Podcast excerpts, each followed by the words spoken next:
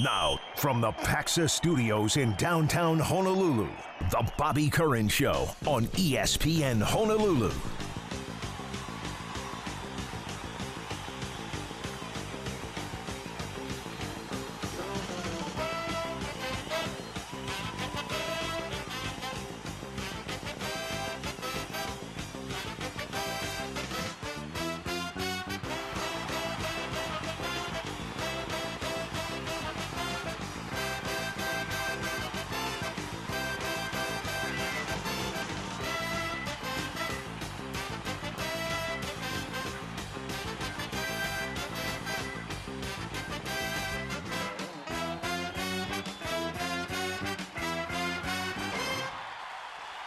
Right, good morning. It's the Sports Animals on the Bobby Curran Show today on ESPN Honolulu. Uh, top stories we're following today. Well, we're getting excited for the uh, Little League World Series Champions Parade is today downtown. It was great seeing the Little League team at the UH football game on Saturday, and the acknowledgement continues and well deserved by the world champions. I love the sound of that. It's great. Yeah, and there'll be some other champion teams in that as well. The uh, Rainbow Wahine will uh, get on the floor to face USC at the Stan Sheriff Center tomorrow and Saturday. Right- Last couple of games before conference play. Yeah, they have an alumni game next week, but yeah, before conference, this is it. USC was ranked last week, but they lost twice over the weekend. They went one and two, losing to ranked teams like Creighton and Kentucky, but they will be a good opponent tomorrow. Uh, tomorrow night. Uh, yes. let's see here. Hey, the, the Americans have a good men's tennis player again. Frances Tiafoe, uh, Tiafoe uh, has uh, made it to the U.S. men's semifinal. How about that in the U.S. Open?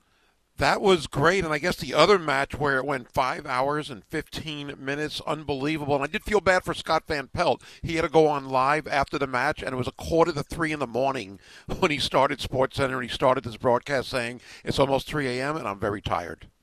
Eh, he's also very well compensated, That's so I don't true. feel that That's sorry true. for him. And the it's well today marks the start of the NFL regular season. Marcus Mariota and the Atlanta Falcons take on the New Orleans Saints. Tua Tagovailoa and his Miami Dolphins will be hosting the New England Patriots. Tua undefeated against the uh, the New England Patriots. Hopefully that'll continue. They're really my kind of dark horse team to make the playoffs and maybe make a run. I think Tua is going to surprise a lot of people this year. Hopefully Marcus as well. All right, let's start the show. Speaking of the NFL, um, you know, uh, checking out some of the games coming up. Well, starting today, but uh, going through the weekend. What are the, some of the games that you're looking at? You know, I'm, I'm looking at a lot of them, but I'll, I'll start with tonight because we had our LA Rams guest on yesterday, and I still find it kind of surprising that the Rams are underdog, being the defending Super Bowl champs at home. I know Buffalo is stacked; they're everybody's picked to win the Super Bowl. Rams did lose a few players, but that surprises me a little. So I'm curious how that game will play out. And I was telling a friend hmm. yesterday, this might be a game I never would have had interest in before. Carolina hosting Cleveland. I, I hope Baker Mayfield has a really, really good game. I hope he shows that you know he's better than maybe Cleveland thought of him. So I am looking forward to that game. The Tua game, of course, well, a Tua game because I think Miami is going to be a better team than people think. Uh, I'm also looking forward to the Chargers and the Raiders. That division we know is so tough. I think the Chargers are taking a, a next the next step every year from the last few years since they got Justin Herbert and others. The improvements on defense. The Raiders got better, but they've got a new coach in Josh McDaniel. That should be a great game. And I'm also interested to the last game of, the, of week one, seeing what the Seattle fans give for Russell Wilson when he returns on Monday night with, I'm, I'm assuming, a very lo- uh, long standing ovation. There's a lot of interesting matchups this week. And you and I both like Detroit. I know you claimed You them just, you just mentioned every game. well, well, I, You're I looking mentioned almost- forward to every game. No, I'm not really looking forward to the Commanders and the Jaguars. That's not really. I crossed that one off. I have to admit that. That's about the only one I don't. I really don't care about. But you and I have taken a liking to the Lions, mostly because of Hard Knocks. I want to see what they do Well, against the people Eagles who at watched home. it, you you haven't watched it, I watched every episode, but the the, last latest one, and I watched it. and it's and it's been out for two days. So you you are not in the Lions fan club. You I are almost- not joining uh, Kanoa Leahy, Kenny Ander, uh, Kenny Anderson, Kenny Harrison, and I. Kenny Kenny Anderson's a fan too. I was watching him last night instead. The, the Point Guard special. I finished watching, and I was going to watch Hard Knocks. I knew you would give me a hard time if I didn't. It was just getting too late, so I figured I'd pass until today. But you are correct. I didn't watch the last one. You but, don't do anything from 9 a.m. until 6 a.m. the next day. Sure you have I do. all that time. Oh, well, I do have a lot of time. I get guests for the first. I mean, after 9 a.m., I'm usually getting guests for an hour or two working on Oh. that. So hmm. that's so of the- from 10 a.m. until 6 a.m. the next day, you have free time. Um, kind of, but there's a thing called sleep that comes into play a little bit too. But I, I know 10 I, I've been. to 10 p.m. Yeah, free time. I know. I've been. I've been falling back on my watch TV. Hard Knocks. I've been falling back. I watched the Elvis You movie couldn't find night. out where Khalil Pimpleton lands. I know, and I, I was debating should I watch the end of the Elvis movie. I watched about an hour the first night, so I watched the end of the Elvis movie, and that was it. But I, I know I felt guilty about Hard Knocks. All right, other uh, here's okay games we don't care about. San Francisco at Chicago. Not that we don't care about the 49ers. We love the 49ers. It's just they're playing the worst team in the league. Um, you have Baltimore at New York with Joe Flacco starting. Meh.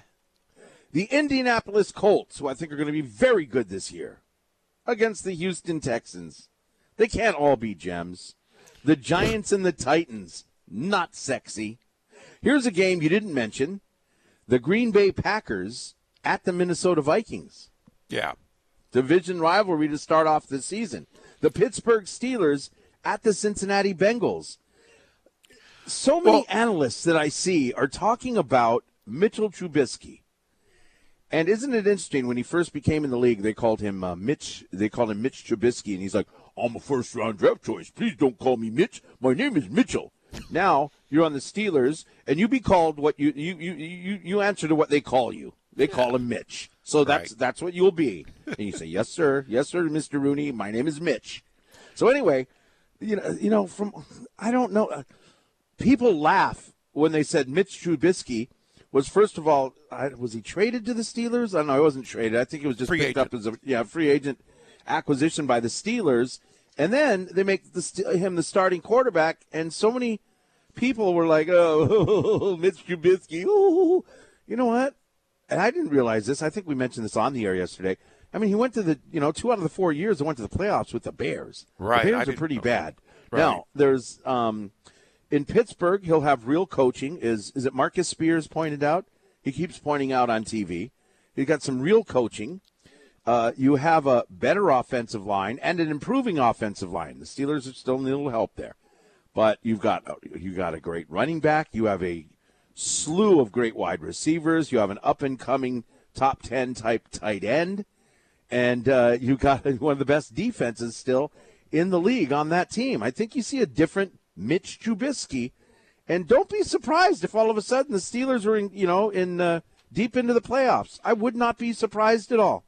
Yeah, you know, I, I had forgotten. You pointed it out to me uh, about two months ago. I didn't re- remember they made the playoffs last year. I forgot they made it in the last week. So considering well, they were, they always make the playoffs. I mean, come on. but I mean, they they weren't the same team last year. They weren't. Ben was really not anywhere close to what he was, and that maybe was going great on for two years. defense, Yeah, great yeah. defense, good wide receivers. Najee Harris was he offensive rookie of the year? If he wasn't, he should have been. You know, you had Yeah. Big Ben who couldn't throw the ball ten yards down the field. He overstayed his welcome. They Isn't should, it- you know, most Steeler fans say they should have got you know moved on a year before that. Isn't it amazing when you think Trubisky's an upgrade right now? as far as a No, passer from what they had not. last From year. what I hear, no, it's not. That's why everyone's joking about Mitch Trubisky. Let's watch him play. You know, Yeah. it could be a total joke, and I could fall flat on my face, and I'll be the first to admit it on Monday morning. But from what all the experts are saying, Trubisky's he, you know, he deserves to be a starter in Pittsburgh, Yeah. and he will flourish in Pittsburgh, unlike he did in Chicago. yeah, and I'm not. I There's a reason judge- he was picked number in the first round. I mean, he was first round talent. I mean, he didn't start. I don't think he started long. I think he only started. I could be wrong. Text me if I'm wrong. At uh, 808-296-1420. I thought he only started one year in college. But anyway, I mean, he has the tools. He has the arm talent. He has the athleticism. He's he's the most athletic quarterback they have in that quarterback room. I mean, who knows? Let's sit back and watch. And what a great story it would be. Even though he wasn't out last year, because he came from Chicago, he could be, he should be uh, considered as comeback player of the year. Yeah. One thing I'll say about I don't know if he's Because he didn't really play in the NFL last I- year. Kenny Pickett's a pretty good runner. I would put him as maybe a more athletic player in the Not what they room. say. Not what they say Really? in Steelers camp. Yeah. So you need to watch a little bit before you make comments of Kenny Pickett's a pretty good runner. I did. I watched him in college. You didn't. You couldn't get his name right all of last You year. watched him, you, when I call him Kenny Pitts all the time. Yeah, but you, you know what? He's a pretty good in runner, though. Give me a break. How many Pittsburgh games did you Pitt games did you see? Oh, I saw the highlights. Famous Gary Dickman words. I saw the Well, I'm. I'm not going to say I watched the whole game when, you, when there's like all these games on, like you say. It's hard to. I don't know how you fit all Like those games say. into a day.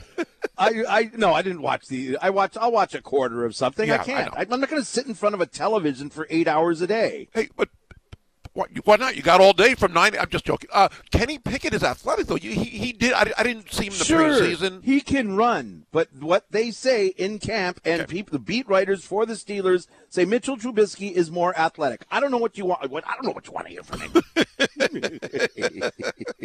Um, Uh, they, I, I saw some writers write about all the awards that they have given out. I'm going to try to pick up comeback player of the year, but I think a few people did actually think that he could be a comeback player of the year. You you say that almost half kiddingly, but I am kidding. You can't be comeback player of the year. You didn't go anywhere last year, right? well, He played for the Chicago Bears. Comeback Player no, he played for Buffalo. year. He played for Buffalo Oh, last year. I'm sorry. That's right. really he was play. a backup at Buffalo. Yeah, but yeah, but that, would that be the comeback player of the year? I thought the comeback player of the year is like somebody who, um, I don't know, somebody like Josh Gordon. Right. be- Somebody who didn't would- they really could play. Be the, they could be the comeback player of the year, but I don't think you honor you honor that guy because he was out because of drugs. Okay, here are some of the writers who they have the most. The, the favorite is Derrick Henry. More people pick Derrick Henry. Christian McCaffrey, Baker Mayfield is one, and that's one I was thinking of as two, and also your Jameis. Winston. Hold your horses. Why would Derrick Henry be the comeback player of the year? How long did he sit out last year? Five, How long six, was he seven injured? games around there. So it wasn't a whole bunch, but I'm not sure what the exact criteria Oh, is. But he, he did miss about a month and a half at least. See, like Alex Smith would be the comeback player of the year. yeah. Back in the day, Tommy Maddox was the comeback player of the year. You know, you're out all year, most of the year. If you're out five weeks, you don't get to be comeback player of the year. Come on. I, actually I think it should be the whole season. I, I agree. I, I agree on that. But that's what some of the voters. I mean, there's all these different polls of rookie of the year and things like that. I mean, some people have Skyy Moore, some have Chris Olave, somebody has Kenny Pickett. Uh, Chris Ola- oh, as rookie of the year? offensive rookie of the year, yes. And one- by the way, I don't. One thing I don't like about the NFL, they have an MVP. I like that, but you also have an offensive and defensive player of the year, and the MVP is never the same. So, in other words, if you're What the you? M- if you're the MVP and you're Aaron Rodgers, like last couple of years, shouldn't you be the all- the offensive player of the year as well? How do you have an offensive player of the year who's not the MVP, and vice versa? Well, I mean, I think they're you know it's it's a way to honor somebody else. When you have you look at a uh, a, a tournament, and a lot of times in these uh, I don't know a softball tournament, you have the uh, the player of the tournament, the most you know most valuable player, and then you'll have sometimes that player isn't on the all tournament team.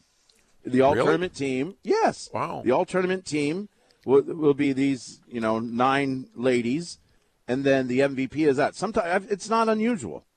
Well, It's I- I- not unusual to be loved by you. Hey, um, I I have something I have never heard of that is unusual in the Yes. NFL, and I'm not. I bet you never heard of it either. Oh, the, come the only on. The only perfect offensive game in NFL history happened last year. Do you know who it was and what it means? I did last year and I forgot already. Oh, you did hear of this? Okay, I, I I have never heard of it, or I had forgotten too. But it's the Buffalo Bills in the uh, the first round of the playoffs last year. They defeated New England forty-seven to seventeen this past January. What makes it a perfect offensive game is that they scored a touchdown on every single possession. Seven possessions, seven touchdowns, no field goal attempts, no punts. And that was the only time that's ever happened in NFL history. A touchdown on every possession. In the playoffs, I can understand if you do it against the Jets, because their defense was the worst in the league last year, or Jacksonville. But to do it in a playoff game, even more so, that's incredible, and it's never been done before. I think that's an amazing stat. I just I'm sorry, I just I just got a sick feeling in my stomach about Michigan and Hawaii. About what? Michigan and Hawaii. Oh, Michigan and Hawaii. Oh, you got a sick feeling? Well, something just happened in the last 30 seconds. You heard about Joey Yellen? Is that it? No, you mentioned the scoring on every possession. Oh, oh, just- now I get it. Now, I'm sorry. I'm sorry. I didn't understand. Hey, well, that could happen. It, it would behoove you to splash a little water on your face before the show starts in the morning. It'd behoove you to be a little funnier at 6:15. No, that actually was a good. That was a good one, George. That was on me. That was on me, Chris. You're That's right. so bad. But isn't It's that an amazing stat, uh, though? who- wait, who did Buffalo play? Buffalo played New England in the playoffs last year. Yeah, and so they the won poor punters, like after the game, the punters, like for Buffalo's, like, what did I even come for? Come on.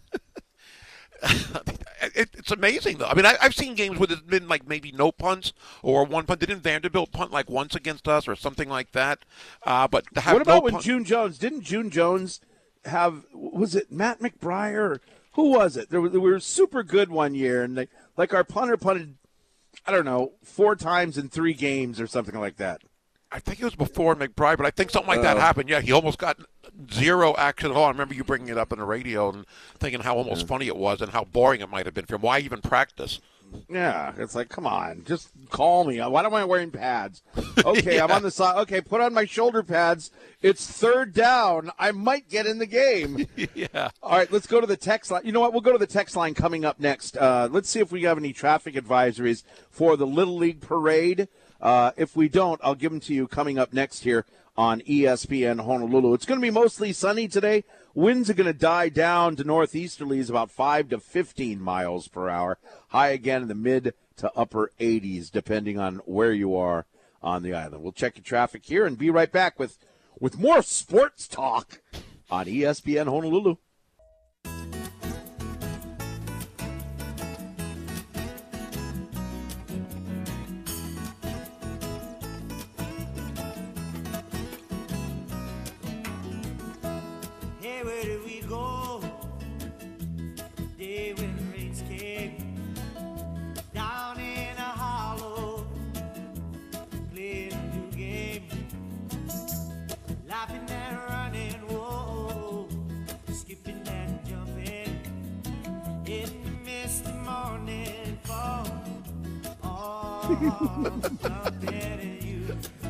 Good morning.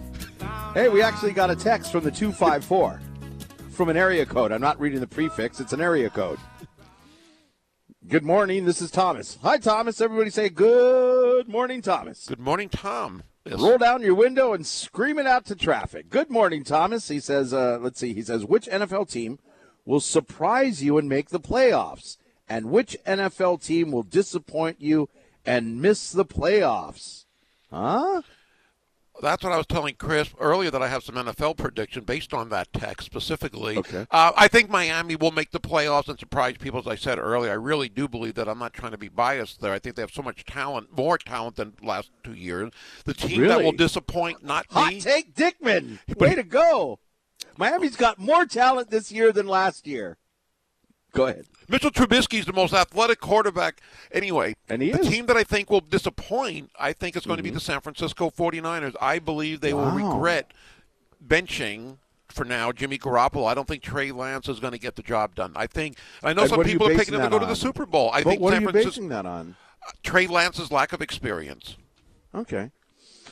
You could be totally right. By the way, uh, George Kittle's got a he's got a groin problem. On we don't know if he's going to start or not. Yeah, that's bad. Yeah. So anyway, um, so you say the San Francisco 49ers expected to go to the playoffs. They will not even go to the playoffs. No, no. That's what the question was. Who's not going to make it to the playoffs? You said San Francisco 49ers. Okay, I'll, I'll say they'll miss the playoffs. And I, I, I, I, if I had to predict oh. exactly, I think they might make it, but I think they're going to be disappointing and not be as good as people say. But I'll say they'll miss the playoffs because there's a lot of other teams that can overtake them with a game or two, a, a win in a game or two that the Niners won't get with Trey Lance. So I think, and he'll be the reason that they won't make it. Gosh, you know what? I'm gonna I'm gonna a team that didn't make the playoffs last year, I think will make the playoffs this year, are Matty Ice and the Indianapolis Colts. Is that is that is that uh, is that too obvious? Not really obvious, but I'll, I'll ask you the same thing based on what they were that close last year. But what does he bring them that you think? But what he's played in the last few years, why do you say that? Good defense. You have um, you have good enough receivers. You've got a great running back the best running back in the league. You have a one of the best offensive lines, which he didn't have in Atlanta. You got great leadership in uh, Matt Ryan. I think this uh, change of scenery is going to be G R E A T great. They don't have T.Y. Hilton anymore. That, I, don't think, I think that's yeah, but they have Michael. Pittman. Michael Pittman's going to be the man. I think that I definitely. Anyway, that's my pick to go They to could, the. yeah. Uh, that's my tip, uh, pick to go to the playoffs that weren't in the playoffs last year. I'm trying to find a team, an up and coming team, that is going to make the playoffs. No, That's that's not going to make the playoffs. A bad Disappointing. team. That's Disappointing. a disappointing team. That's tough. oh. Some people are picking Dallas. I can't. To maybe be disappointing. Oh, I hope not. Dak Prescott's my quarterback. I'll I'll go with Dallas, I guess, because you know I've heard somebody say somebody said on uh, ESPN yesterday they didn't even think Kansas City was going to make the playoffs. I think that's that's rubbish. Did Minnesota make the playoffs last year? No, no. Okay, because Minnesota could make the playoffs. It was Um, Philly, Arizona, and San Fran with the three wild card teams. Yeah, I mean, if anybody can't do it, I, I, you know what? I don't know. I guess I'd say Dallas just because you brought it up. I, that's that's a tough one. What about Arizona? Arizona, maybe Maybe without you DeAndre? And- Hopkins. and, and there's so many, but there's so many things that can happen with injuries that it might be, you know, it could be the uh, could be the Kansas City Chiefs. yeah. It, you know, it, it could be somebody like the Cincinnati Bengals. But hey, great text, thank you. Uh, by the way, uh, the texter also says um, Trubisky started his junior year for North Carolina and was the backup for his freshman and junior year. Wait, if he started his junior year, it was a bit. Anyway, so he did start more than one year. Yeah. uh, is is what the um, thing's saying. And then um, this one says Michigan fan here. Oh, okay. They'll win 63 to 17. Sorry, I'm being realistic. Just like I was realistic and predicted Georgia would beat them by two touchdowns. I went through the growing pains as a Michigan fan since 2008. I feel your pain. Hawaii will get better. I promise. All right. Thank you very much for those texts at 808 296 1420. Um, here's one from the 808. Um, it's Allen recalling what Belichick told him after the game. Allen uh, he says, I don't get it. That's what Josh. I'm assuming Josh Allen. He's talking Oh. about talking about the Buffalo New England game. The, the Texans. Josh Allen recalling what Belichick told him after the playoff game. Just more respect. What you did out there was awesome. You played well tonight. We didn't have an answer. Again, I shared respect right back, obviously, because I'm a big fan of his and I could go on about the accolades he has. But again, for a coach to do that was that high caliber was pretty special. All right, somebody sent us a quote of what Allen said about Bill Belichick. Thank you very much for sharing. Free You read have a perfect game like that. I'll interpret any more text if you'd like Oh, later. go ahead. Well, we don't have them yet. Oh, okay. That's 808 said later. 296 1420. The uh, Zephyr Insurance text line is open for you. You can call in as well. So the uh, we didn't hear it in the traffic update, but the uh, maybe we will uh, coming up momentarily. Uh, we do have a guest coming up. Nick Castello is the assistant coach for the Rainbow Wahine volleyball team. He's going to join us coming up next, and uh, we will, of course, they face USC tomorrow and Saturday at the Stan Sheriff Center. So we will have some road closures today if you are uh, out and about around downtown. Now, starting at noon, the Honolulu Little League Parade will be going to, uh, through downtown Honolulu. It starts at noon, goes from Aala Park to Honolulu Hale.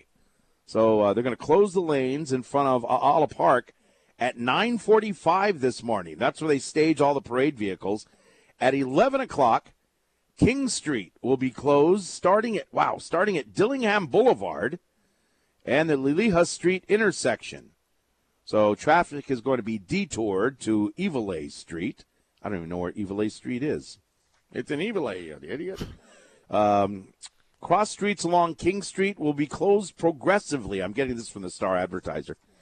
Uh, they're going to be closed progressively. That says as the as the parade moves down King Street, they're going to close the cross streets down, then reopen them as they pass by. So just get ready if you're in the uh, King Street, Dillingham Boulevard, around that area. Uh, going to be uh, some traffic in the midday today, okay? If you got a lunch appointment or something like that, keep that in mind and give yourself plenty of time as we celebrate the Honolulu Little Leaguers. Uh, coming up, we'll talk some Rainbow Wahine volleyball. That is on the way as we also celebrate today not only our Honolulu Little League team, but the start of the regular season in the NFL. We'll be back on ESPN Honolulu.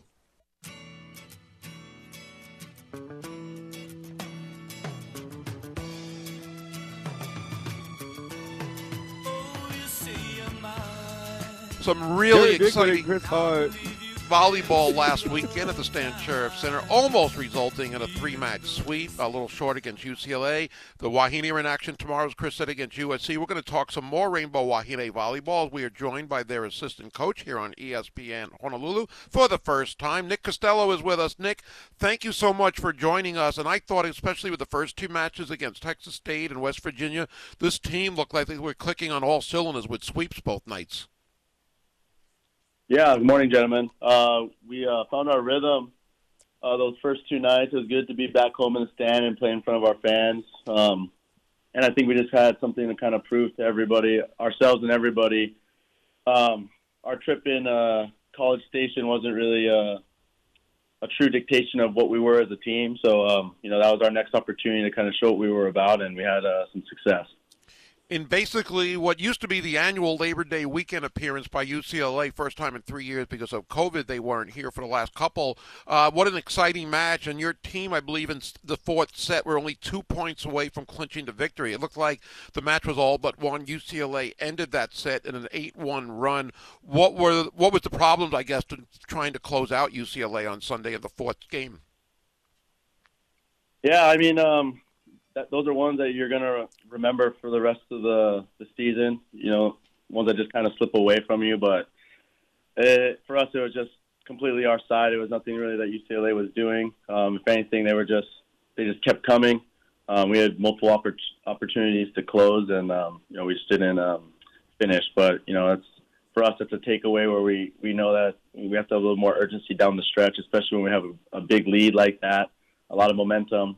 Um, so yeah, you know that's an unfortunate way to finish, and definitely one that we're using as motivation looking forward. What what do you think the players can they take away anything from that as far as trying to finish out a team? And they're ranked, they're you know a lot higher ranked after last weekend's sweep. But what can the players take away that as far as future matches? I think it's just kind of staying locked in between the ears, you know, foot on the gas. Um, you know, not saying that our girls, um, you know, let up, but I think it was a mixture of we just got a little tight down the stretch. You have that nice, comfortable lead. I I think you just got to run through that finish line, you know, instead of seeing it and kind of slowing down. And next thing you know, you let a team in, and then things start to get tight, and um, you know, then you start to, you know, stop breathing a little bit. So I think for us, the big takeaway is just we got to make sure that we stay loose down the stretch. When we have opportunities to finish, we just got to make sure that we pounce on them. Assistant volleyball coach for the University of Hawaii women's volleyball team, Nick Castello, here with the Animals, filling in for Bobby Curran on ESPN Honolulu. Amber Igiede, Defensive Player of the Week. So it might be an easy Yes. answer to this question. She had 47 kills and 23 blocks, 10 of them against UCLA. What impressed you the most about Amber's weekend? Um, for Amber, you know, she's a she's a unreal athlete, and when she can just trust her own skill set and be confident with uh, the moves she's making, especially on the defensive end, um, she does some pretty cool things, and we were able to see that this weekend. And she had spurts, especially in that third set against UCLA. She was on fire, man. I mean, she was just making some good reads, making some good moves, um, and was just confident with it. And on the offensive end, I mean, we kind of saw last year how she's a big staple in our offense. So if we can pass and deliver her the ball as much as possible, we we like to do that. But she's an unreal athlete. For her, it's just a matter of um, you know staying consistent on the offensive end, um, with finding her, and on the defensive end, just making sure she stays disciplined, which allows her to go and you know play the game that she's capable of playing. Caylen Alexander, the uh, freshman, the outside hitter, Big West Freshman of the Week. She had a really good week. Her first double double, uh, 18 kills and uh, 11 digs, I believe, against UCLA. She had three blocks as well, two aces. Looks like also one thing about her where she leads the team in service aces. Pretty effective from the service line. What impresses you the most about Caylen Alexander watching her for the first six matches? Man, Caylen, she's uh she's gonna be a scary player, man. Uh, so much potential. Um, and the, the cool thing about it is that she's she's also like she's very green in a lot of areas. So I mean the ceiling is so high, and she's going to continue to to push that. And just her willingness and openness to learn and you know expand her game has been one that stood out to me. Um, we knew that she was going to be pretty offensive, um, coming from like the ball control standpoint. That's another aspect of her game that surprised me. Where again, she's a little green, but she catches on quick and um, her willingness to just go and not really question herself. It might not look the prettiest, but she gets the job done, and she's been great to have. Great personality in the gym, great player. Um, I think she she's definitely stepped into that role of that 0-1 position and has held her own. And you know, we're just looking for her to continue to push the envelope and uh, continue to grow. Another player, when you talk about players growing, Braelyn Akana, every year it seems like she gets more playing time, she improves. And I went to the West Virginia match where she looked really, really effective. And then on uh, Sunday against UCLA, another great match for her 11 kills and four blocks. Do you see her growth this season from what you've seen in the past? Yeah, Bray, she, she's a worker. You know, she um, she knows that she's been playing this kind of uphill battle from from when she made that jump from high school to college. You know, being a middle blocker in high school, and then having to go through all like you know the ball control training to get to the pin, and she's just been relentless. You know, it's it's not uh it's not great every day, but she just comes back and continues to work, and it's, that's why it's cool to see her in those moments when she thrives because we know she's capable of doing that uh, night in and night out. So for us, it's just a matter of her being consistent and confident with her skill set. But she provides a lot of good sparks for us from the on both sides of the ball, offensively, defensively. She showed that um, this past weekend, um, and in key moments too. I think uh, sometimes she might she might be a little quiet on the defensive end, might not be blocking, but I feel like she always comes up big at the right times with some defensive plays. Same thing from the offense. So we're just looking for that consistency factor to continue to get her involved and to help us. It's the Hawaiian Airlines Volleyball Series tomorrow and Saturday at SimpliFi Arena at the Stan Sheriff Center. USC comes to town. They were ranked before suffering a couple losses to ranked teams last week. How do you compare USC to UCLA, size-wise, or their strengths? I think they have a lot of similarities. Uh, both teams, uh, they have some weapons. They're big.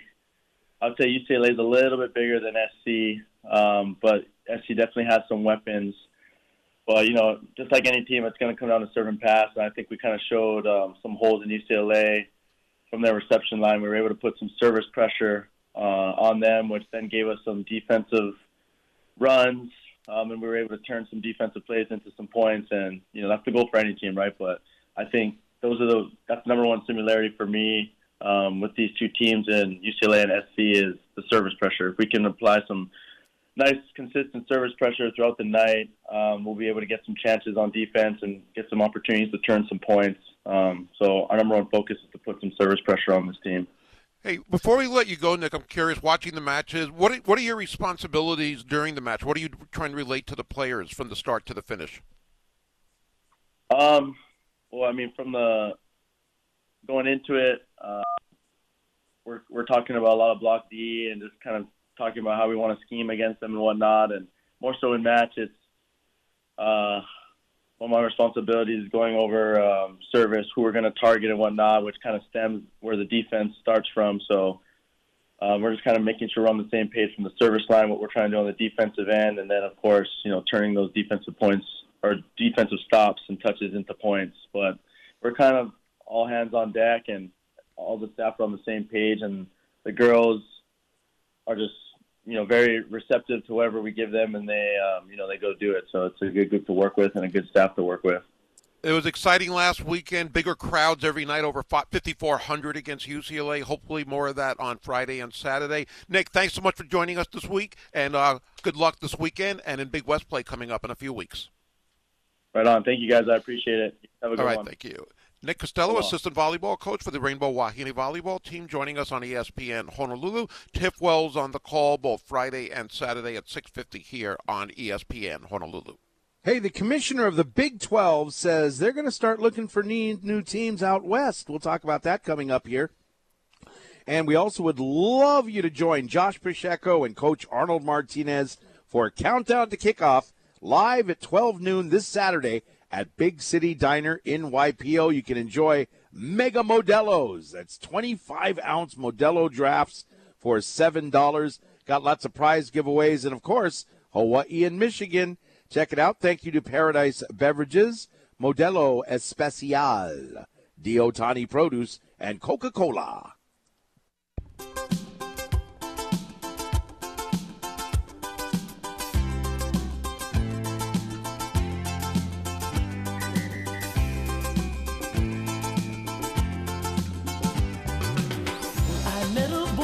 All right, we're going to get into the Big 12 in a second, but uh, some uh, recent news is happening. Let's go to Gary's tabloid. What's going on in tabloid news, Gary? Well, as you might recall, and then again you might not, a few weeks ago, Tom Brady left Tampa Bay for 11 days for different reasons, according to whatever day you heard the report. One is that it was a prearranged agreement with Tampa Bay. Others speculated it could have been something else. He did come back and say that had nothing to do with his health, uh, but he says, I'm 45, a lot of stuff's going on, blah, blah, blah. But there was also reports that it might involve his his wife, Gisele, and that she was not happy at all when he came out of that quick retirement in March after 30, 40 days and went back to the NFL, that she's always taking care of the kids and watching the house for nine months, and she was not happy about this. And according to reports in TMZ and a whole bunch of places have reported it, that she uh, left Tampa and went to Costa Rica last week. The report the other day was that she came back, didn't see Brady at all, picked up the kids, and left again and took the kids with her. Uh, and even just looking from an hour ago on TMZ on social media that they're no longer living together, and it's a ru- the rough patch is very serious. And I didn't open up the entire article, but that's been reported like almost every day there. What I, I mean, I don't not that I don't care about his personal life. That's not what I'm trying to say when I bring this up. I wonder the way he left the team for 11 days. He's already accomplished a ton. He doesn't need football. Maybe, well, I'm not sure he needs it maybe because he loves doing it, but if it comes to breaking up his family, I wonder if at some point he just suddenly picks up and does leave again, whether it's during the season or not. I just wonder about that. I'm sure his family is obviously very important to him, but I, I, just think this is something that might be a concern for Tampa Bay fans or just football fans. And on tomorrow's uh, tabloid news with Gary Dickman, uh, Hillary Clinton adopts an alien baby, giant bats attack planes, and Vladimir Putin is a robot.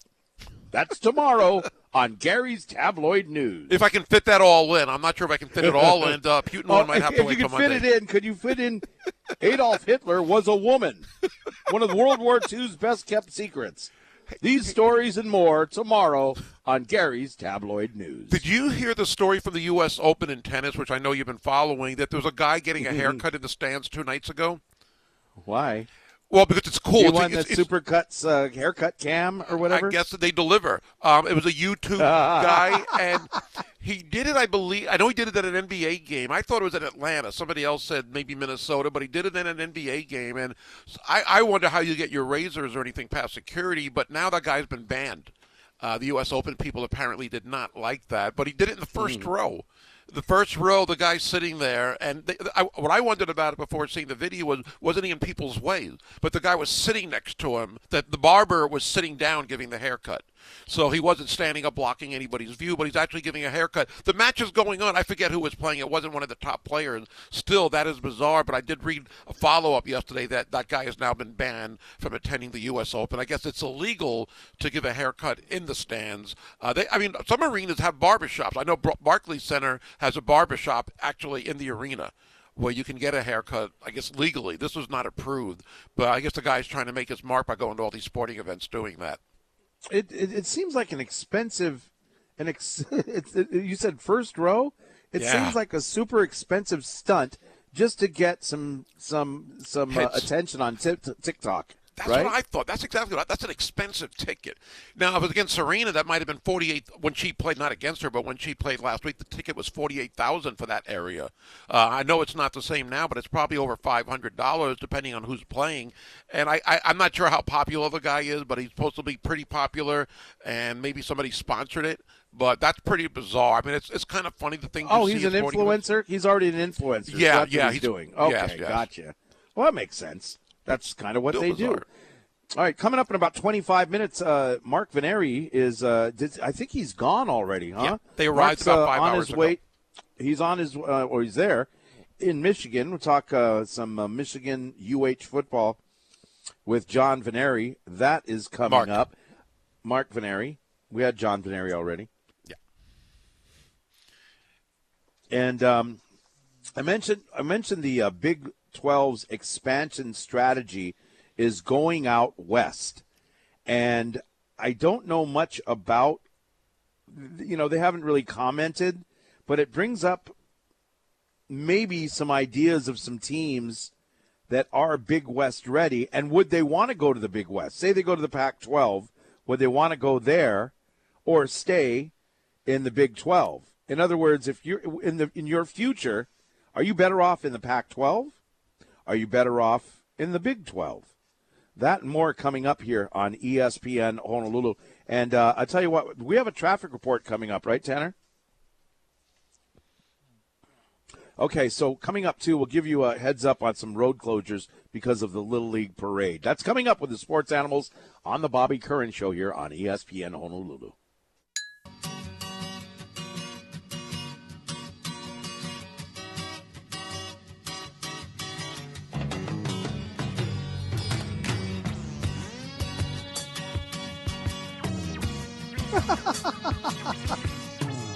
I was trying to find a, I, I, I try to find a, uh, a a team name for my fantasy football team. Like right now, it's just uh, for some reason called Seagull Lover, but I figure my quarterback is Dak Prescott, and so these are some names that I found on the interweb. Are you ready? Ready. Dak Urate Passer. Dak Lives Matter. documentary now. Documentary film. Wow.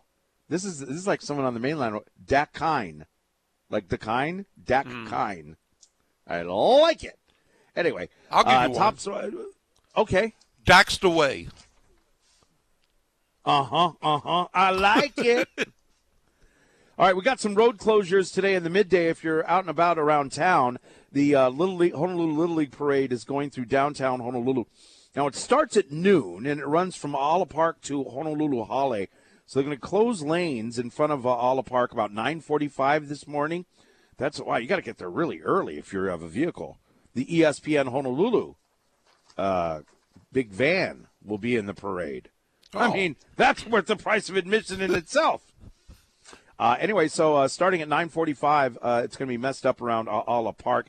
At 11 o'clock, they're going to close King Street from Dillingham Boulevard, uh, from the uh, Dillingham Boulevard and Liliha Street intersection. So 11 o'clock, they're going to start closing it there. Now, as the parade progresses at noon through King Street, uh, they're going to be closing the cross streets progressively. So, uh, you know, here comes the parade, here comes the band, the marching band.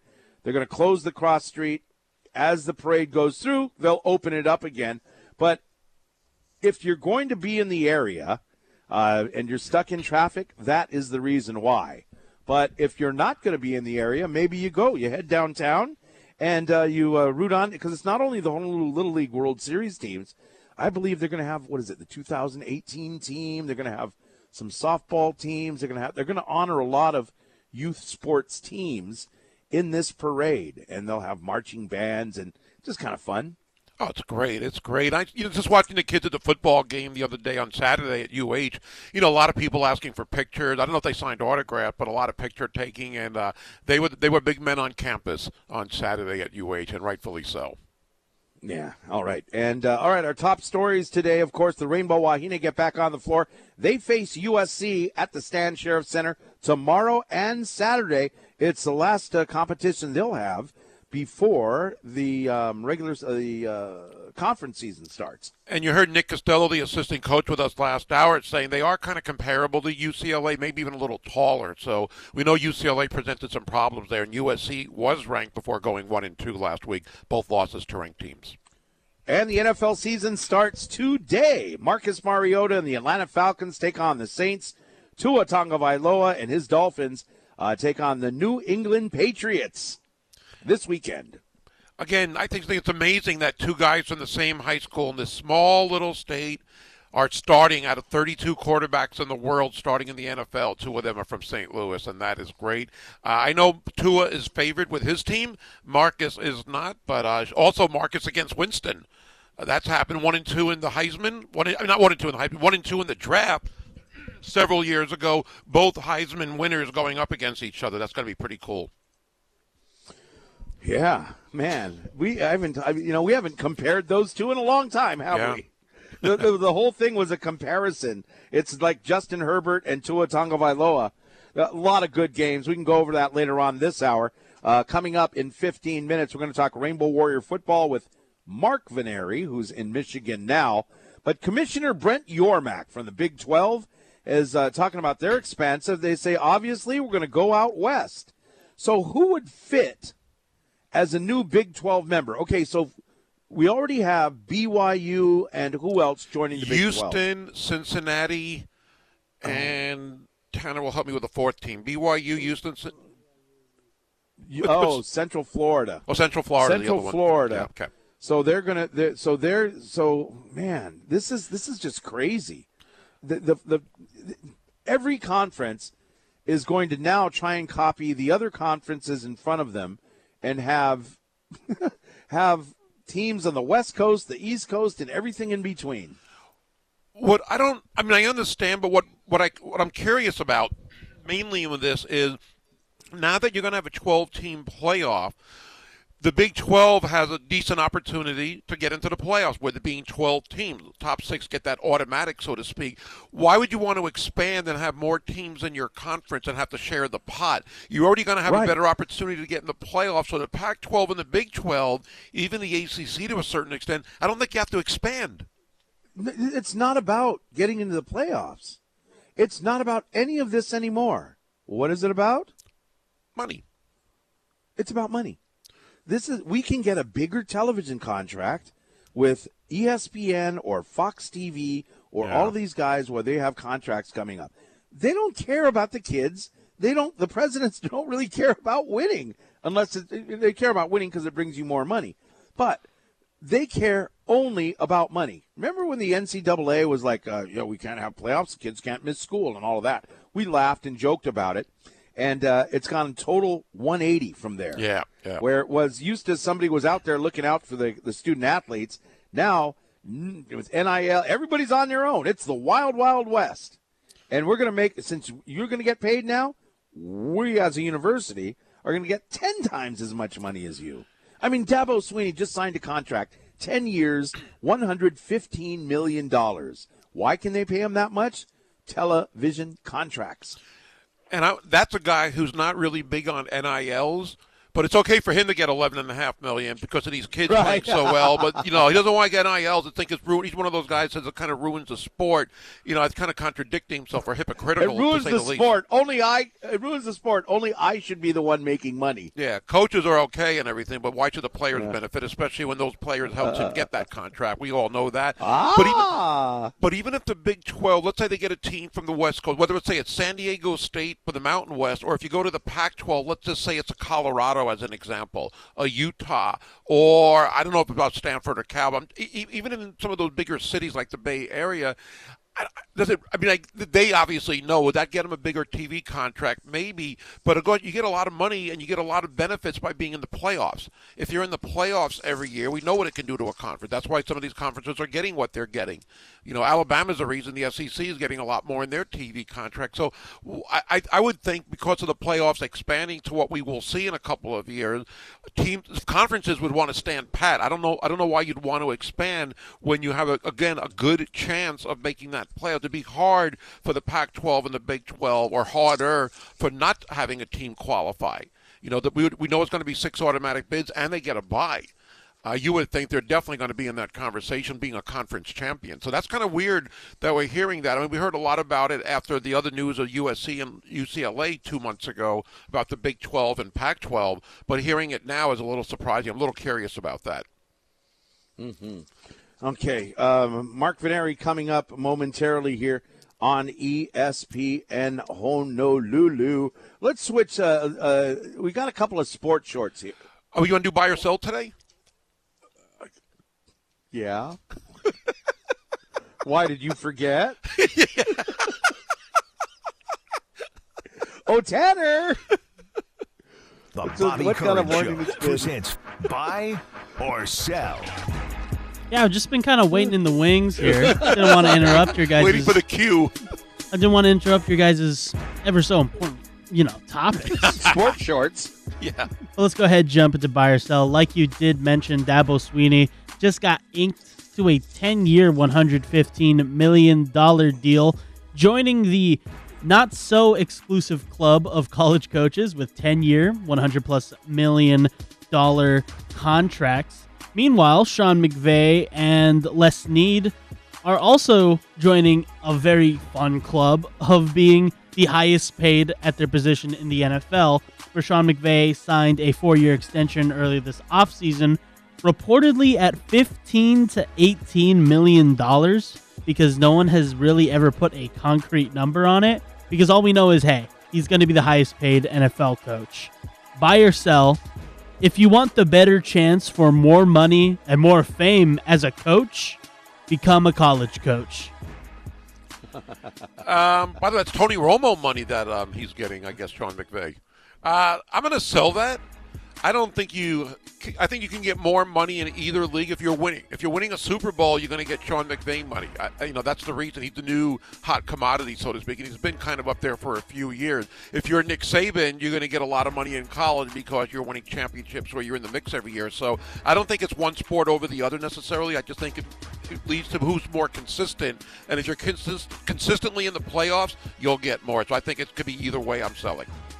I'm going to uh, buy that because there are a lot more college teams and a lot more opportunities for coaches to make uh, more than $10 million in college football, where there's only 32 opportunities in the NFL. I'm buying it 100%. You are correct, Hayworth.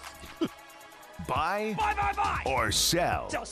You'll love this one, Gary. But after the unfortunate news of Jets tackle Mekhi Becton missing the season, many Aw. of the few Jets fans in the world were relieved knowing they had a replacement ready with free agent Duane Brown, who hmm. wouldn't necessarily re- replace him, but be a solid starter. But now the $20 million man is expected to miss the first week after missing practices earlier this week and today no. due to a shoulder injury. Of course, this also does not include us talking about Zach Wilson's injury. Buy or sell. Amid all of the injury woes, the Jets will lock down the first overall pick of this NFL draft. I, I um, I'm going to buy that. I kind of hope that happens. And it's interesting how Robert Saleh said that Zach Wilson's back. Um, if he's cleared by Wednesday, I mean, if he's good enough Wednesday, he's going to start on Sunday. Not only is he not starting on Sunday, he's out for four games. How did that go from almost being ready to play this week and now out for a month? I don't buy that. That was coach speak. It's just a curse on my teams. All these players are injured for the Jets. Max Scherzer's on the DL for the Mets. Um, I'm used to this I've seen this movie before, but uh, I am buying that the Jets are hopefully going to lock down that number one pick and get a real quarterback for a change. I'm Is Josh to sell- Rosen still available? I, he's on somebody's practice, Cleveland's practice squad. I'm going to um, I'm going to sell that because I think and and I like Justin Fields. He was my favorite quarterback coming out of college at that time. Uh, I'm going to say the Chicago Bears are going to be much worse than the New York Jets. So the first pick is going to go to the Chicago Bears. I am selling it. Buy, buy, buy, or sell. And finally, as Don the NFL, Maynard is not walking through that door. I'm sorry, Tanner. Go ahead. all good. And as the NFL starts, both Patrick Mahomes and Aaron Rodgers are go- are let's be real are going to be some of the best quarterbacks to play the game. We know that, but most quarterbacks mm-hmm. do need wide receivers to throw to. Unfortunately Yeah. for both, both lost almost all of their respective receiving cores this offseason, as both teams tried to sign veteran free agents and drafting young guys to hopefully develop into stars as the years go on for these quarterbacks. Buy or sell, Patrick Mahomes and Aaron Rodgers will not see a major drop in production this season. I That's thought a, you were going to say uh, not many quarterbacks appear on State Farm commercials together. Aaron Rodgers and anyway, that's ahead. a Gary. tough one because wh- how do you define a major drop? I think both of them will, will be dealt a drop. They're not going to have the same number of yards or touchdowns as they might have had with Davante Adams and Tyreek Hill. I don't think Kansas City lost a whole bunch of receivers like Green Bay did. And you have Skyy Moore, and you have uh, one of the Green Bay receivers, Valdes-Scantling, in Kansas City now. But I think both guys will have a drop off. So I'm not. I don't think it's going to be major for either. I think both are good enough where they'll be good, but I think there will be some kind of a drop off. So I'm selling because I think it'll be a minor drop off.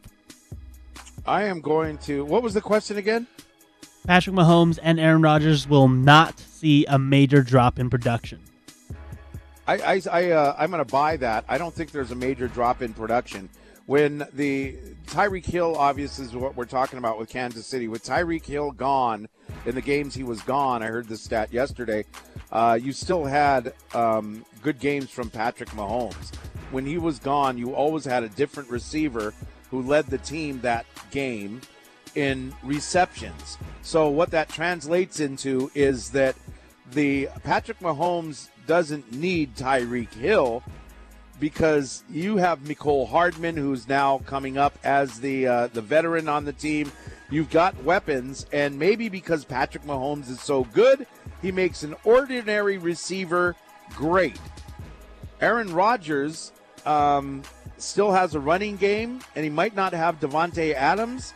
I I wonder about that a little bit, but then again, this is one of the greatest quarterbacks in the history of the league. So I'm going to buy they'll be okay, or sell they'll be okay. I think they'll be okay. Buy, buy, buy, buy, or sell. sell, sell. And that was today's buy or sell on ESPN Honolulu. I'm glad we uh, remembered to do that. Thank you, Tanner. And just- By Kansas City also has Juju Smith-Schuster, another receiver that they picked up, should be pretty good. I'm too. not totally sold. He's he's he's okay. He's he's never been as good as his rookie year, has he? You- No, he hasn't. But he, now he's got Mahomes throwing. I think we'll see. We'll see. We don't no guarantees. Yeah. I think he'll have a much better season uh, with just number wise. Yeah. And you know what? And that could be partially not on Juju. That could be partially on Big Ben, but it could be on Juju Smith-Schuster. Who who knows? Yeah. But you know, I don't want to. He's a good. He's one of the good guys Yes. in the NFL. Yeah. Juju Smith-Schuster. So I root for the guy anyway. But you know, Travis Kelce is Travis Kelce. He's getting. He's not a young guy anymore. Uh, Travis Kelce is, by the way. And if people are going to double team him or you know whatever they do, they got to you got to keep an eye on. Maybe everyone just plays him zone. Uh, but Travis Kelce is like Gronk. He can Yeah. just sit in little spots in the zone and just you get picked apart. But you got Valdez Scantling, Skyy Moore, Hardman, and Juju Smith-Schuster. Those are four decent receivers at least. Skyy Moore Sky- we don't know not- about, but we hear he's going to be really right. good. That- That's why we can't we can't bring up Skyy Moore. He's never played, right? No, but we bring up some rookies. What the projections are. I mean, there's no guarantee. Somebody course, like no Chris guarantee. Olave, yeah, because he's Chris Olave, and you've seen him. I I, I don't know what, how much have you seen of Skyy Moore, and not just the highlights. The the, the highlights were real. That's a good point. He hasn't played, but I mean, you still have Thank some you. other, and he's not going to be their first guy. You know, You the should have quit guys. it. That's a good point. Just that's a good point, Chris. You're right. Yeah. All right. It's uh, Chris Hart and Gary Dickman. We're the Sports Animals. This is the Bobby Curran Show on ESPN Honolulu. Mark Veneri, our UH football analyst, joins us coming up next. Hey, remember now, we got the Wahine on the Rise celebration. It continues. It started with uh, a day of giving, the 50th anniversary of Title IX, and now it's UH's Field Day. Uh, I'm going to be there with all of the ladies, the Rainbow Wahine teams, and uh, and you. Hopefully, we're going to have loads of fun with different activities, not just for Keiki, but for parents as well. At TC Ching Field this Saturday from 4 to 6 p.m. Absolutely free. There's no admission charge. Get this: the first 500 kids will get a free T-shirt. HDS, the Hawaii Dental Service, is giving away 500 mouth guards because you don't just use those for football, you use those in all kinds of sports. Uh, Keiki and parents, if you fill out, they have a little stamp card. every station you go to, get a stamp on your stamp card, and you will get uh, a ticket to the Rainbow Wahine volleyball against USC Saturday night for free. They've got a thousand tickets, so it's only while supplies last. We'll have a live DJ, hot dogs, and snacks for sale too. It's a field day once again at TC Ching Field Saturday from 4 to 6 p.m. This is ESPN Honolulu. UH football talk next.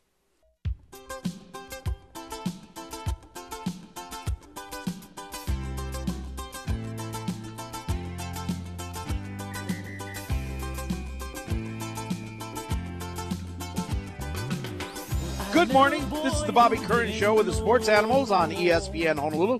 Thank you for listening as we get ready for a, a big weekend in sports. The Rainbow Wahine hitting the Taraflex tomorrow. The Rainbow Warriors are yeah, headed into the big house at Michigan.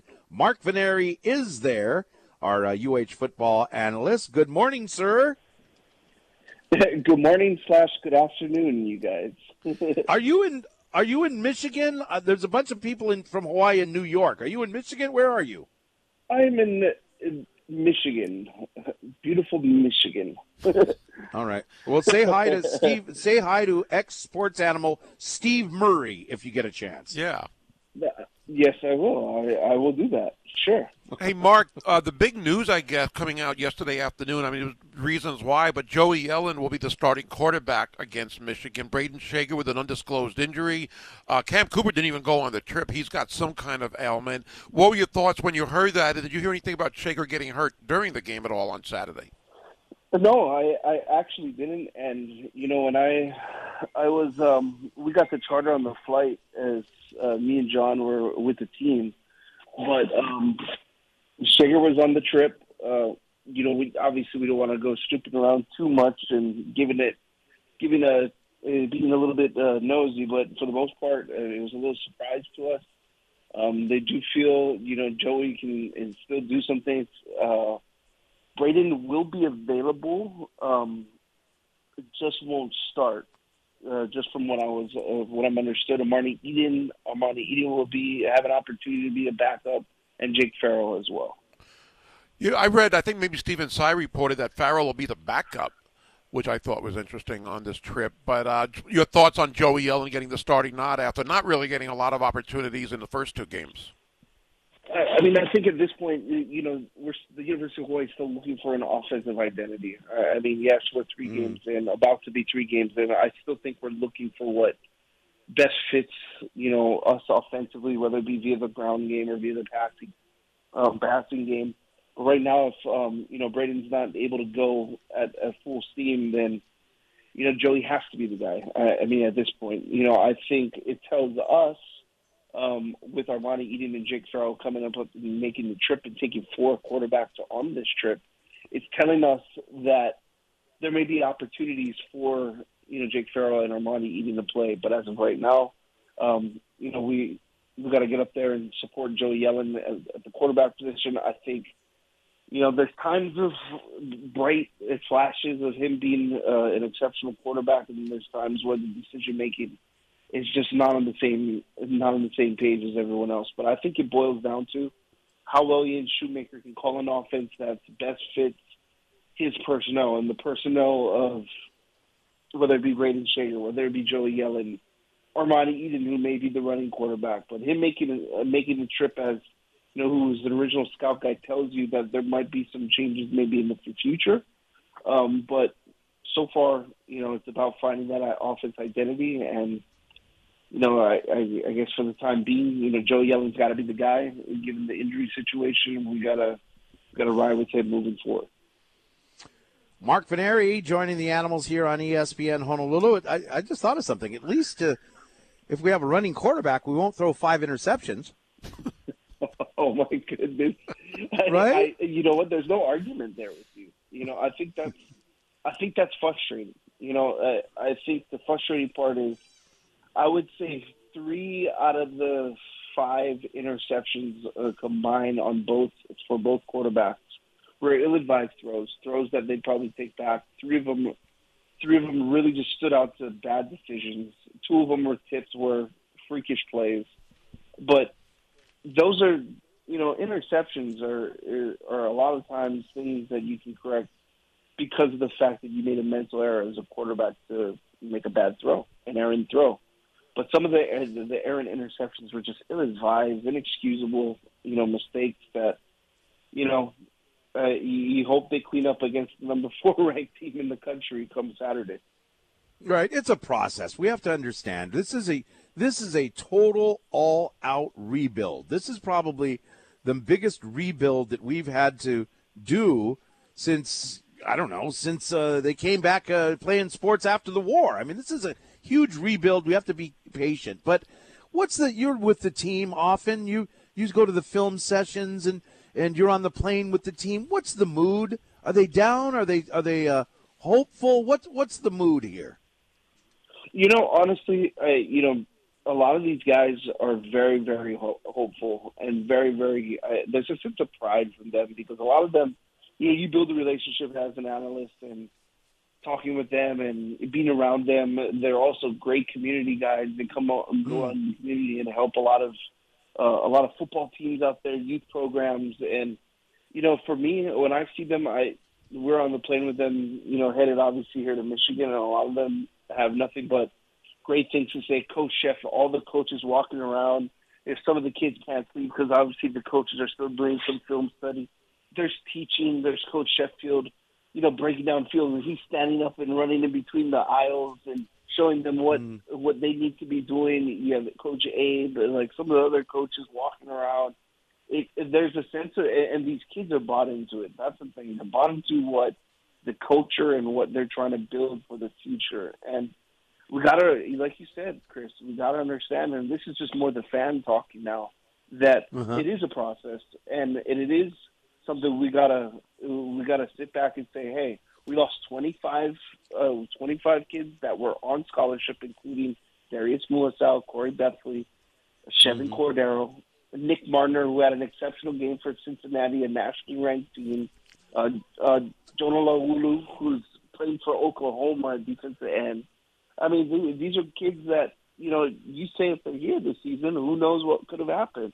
But for the time being, with another with a new regime, I support Coach Timmy, uh, Coach Timmy Chang, and um, I think the kids bought into that as well. So I'm okay with the process, and as long as I see improvement from week to week, and we start, you know, improving in you know both the off like offensive side and defensive side.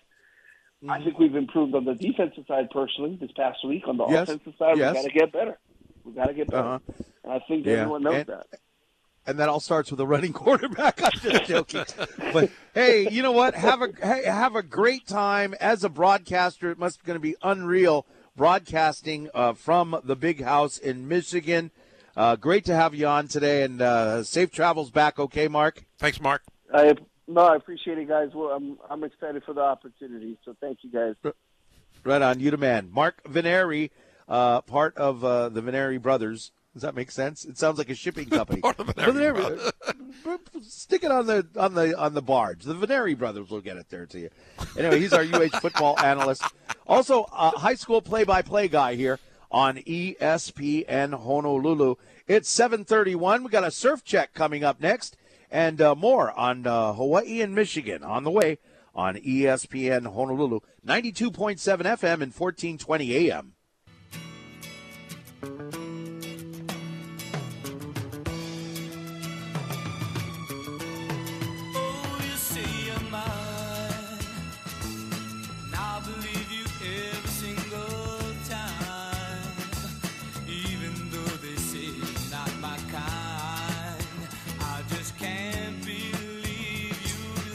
Oh, what is Kata Maduli's daughter's name? She's all over TV. She's a big star.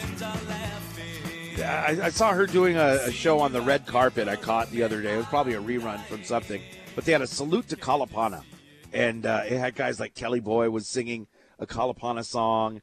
Uh, I think it was Josh Tatofi or somebody. They had a bunch of people uh, they were interviewing, uh, talking about their favorite Kalapana songs. It was really good. I don't know if it was on K5 or, or what it was on, but anyway, it kind of reminds me of that. Um, Hawaii is uh, facing uh, Michigan on the road uh, coming up this Saturday. Now, the pregame show starts at 12 noon here on ESPN Honolulu. At 2 o'clock, we'll got tick, uh, kickoff. And I was going to say tick off. You get ticked off at 2.05. no. But uh, Josh Pacheco and Arnold Martinez, you can join them down and uh, check out the game at Big City Diner in Waipio if you want to catch the game with the guys. And we're getting some texts. This is uh, regarding this is the UH football players. Here's a text. this is bad. The UH football players are having the same feelings as the soldiers of the 7th Cavalry being led by General Custer on the eve of their battle at Little Bighorn. I don't think they're looking at it like that. You know, you got to look at it as if I'm a football player, I'm thinking this is a once in a lifetime opportunity. You know, it's uh, you know, they put their pants on one leg at a time just like us type of deal. I'm going to go up there and something spectacular might happen. Something maybe we don't win the game, but maybe uh, you know, I'll bring it up again. Maybe it's uh, Wes Kali'ikipi, uh, stiff arming that guy uh, from USC as you do a little uh, uh, run around the outside and the flat. Remember that? That Yeah. was unbelievable. You know, maybe there's some moments that you can capture that you'll treasure for the rest of your life. Playing in front of, even though it's not your crowd, playing in front of a hundred thousand fans. How often are you going to get that as a college football player from a group of five conference?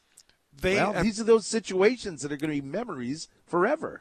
They've got nothing to lose, so they're expected to lose by 50. So if they lose by 50, okay, well, nobody can really criticize them because that's what You they were saying going in. You think the players are expecting to lose by no, 50? no, I'm, talking, I'm talking about from their perspective. They've got they've got no pressure from their them. perspective. Well, right. from their- They're- from their perspective, they're not going, "Hey, we're going to lose by 50." No, I didn't say they're they're looking You at it just said that. Let me let me explain So, it. Go ahead. Go ahead. They're expected to lose by 50. They know they're huge underdog. expected, They've got yes. nothing to lose. If they lose, they lose. And again, nobody's expecting anything else. If they even are competitive and keep it close, well, that's a bonus right there. There's no pressure on them. That's not the point I'm making about the players. Where if you're playing, you know, Western Kentucky and Vanderbilt or Duquesne next week, there's a little bit of pressure. These are games that are winnable going into it. Anything that you get out of this as a positive is a big bonus because again, last time what was it like 67 to three or 64 to three, whatever it was, doesn't mean it'll be the same. But Colorado State lost what 51-7 last week. They got sacked seven times. It's supposed to be lopsided. It should be an unbelievable environment. I know the players say once the game starts they don't get caught up in any of that, which is smart. But uh, they they've got no pressure on them, which I think is one way to approach this game. Maybe we'll see a player or two emerge whether it's Joey Yellen or another one of the receivers or running backs, and really show that they can really use them moving ahead for the rest of the season. So, you know, I- I mean, when upsets do happen, Appalachian State did happen. It, it doesn't happen very often with odds like this, but it's possible. You don't just say, "Well, don't, don't even show up," because it's you know it's never going to happen. And every now every now and then it does. You get the most unbelievable upset, and even if you don't, there are some positives maybe they can take away, maybe some moral victories as well. Well, and and that's what we're talking about. But it might Morale. be, hey, you know what? Our our what? It's like kind of like, like morale victory, you know. With the morale, they, I don't. go, go ahead. A moral a morale victory? Yeah, What's a morale victory? well, just never mind. Okay. Sorry, you just threw me off there. There's um if we see uh, say us moving the ball, we throw five interceptions against Western Kentucky. Was it five interceptions or Yes. four interceptions? It was five, five. inter- six overall.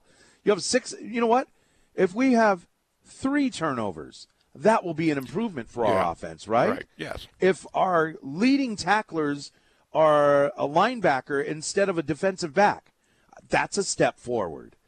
Um, I don't imagine that Michigan is going to be playing a lot of their starters in the second half. So we might be able to be more of an even matchup. Um, still outmatched, but more, but not as bad as if the starters are, are playing. Yeah. Michigan is trying to figure out who their quarterback should be. So we're going to see a bunch of different quarterbacks. That makes it a little hard on defensive planning.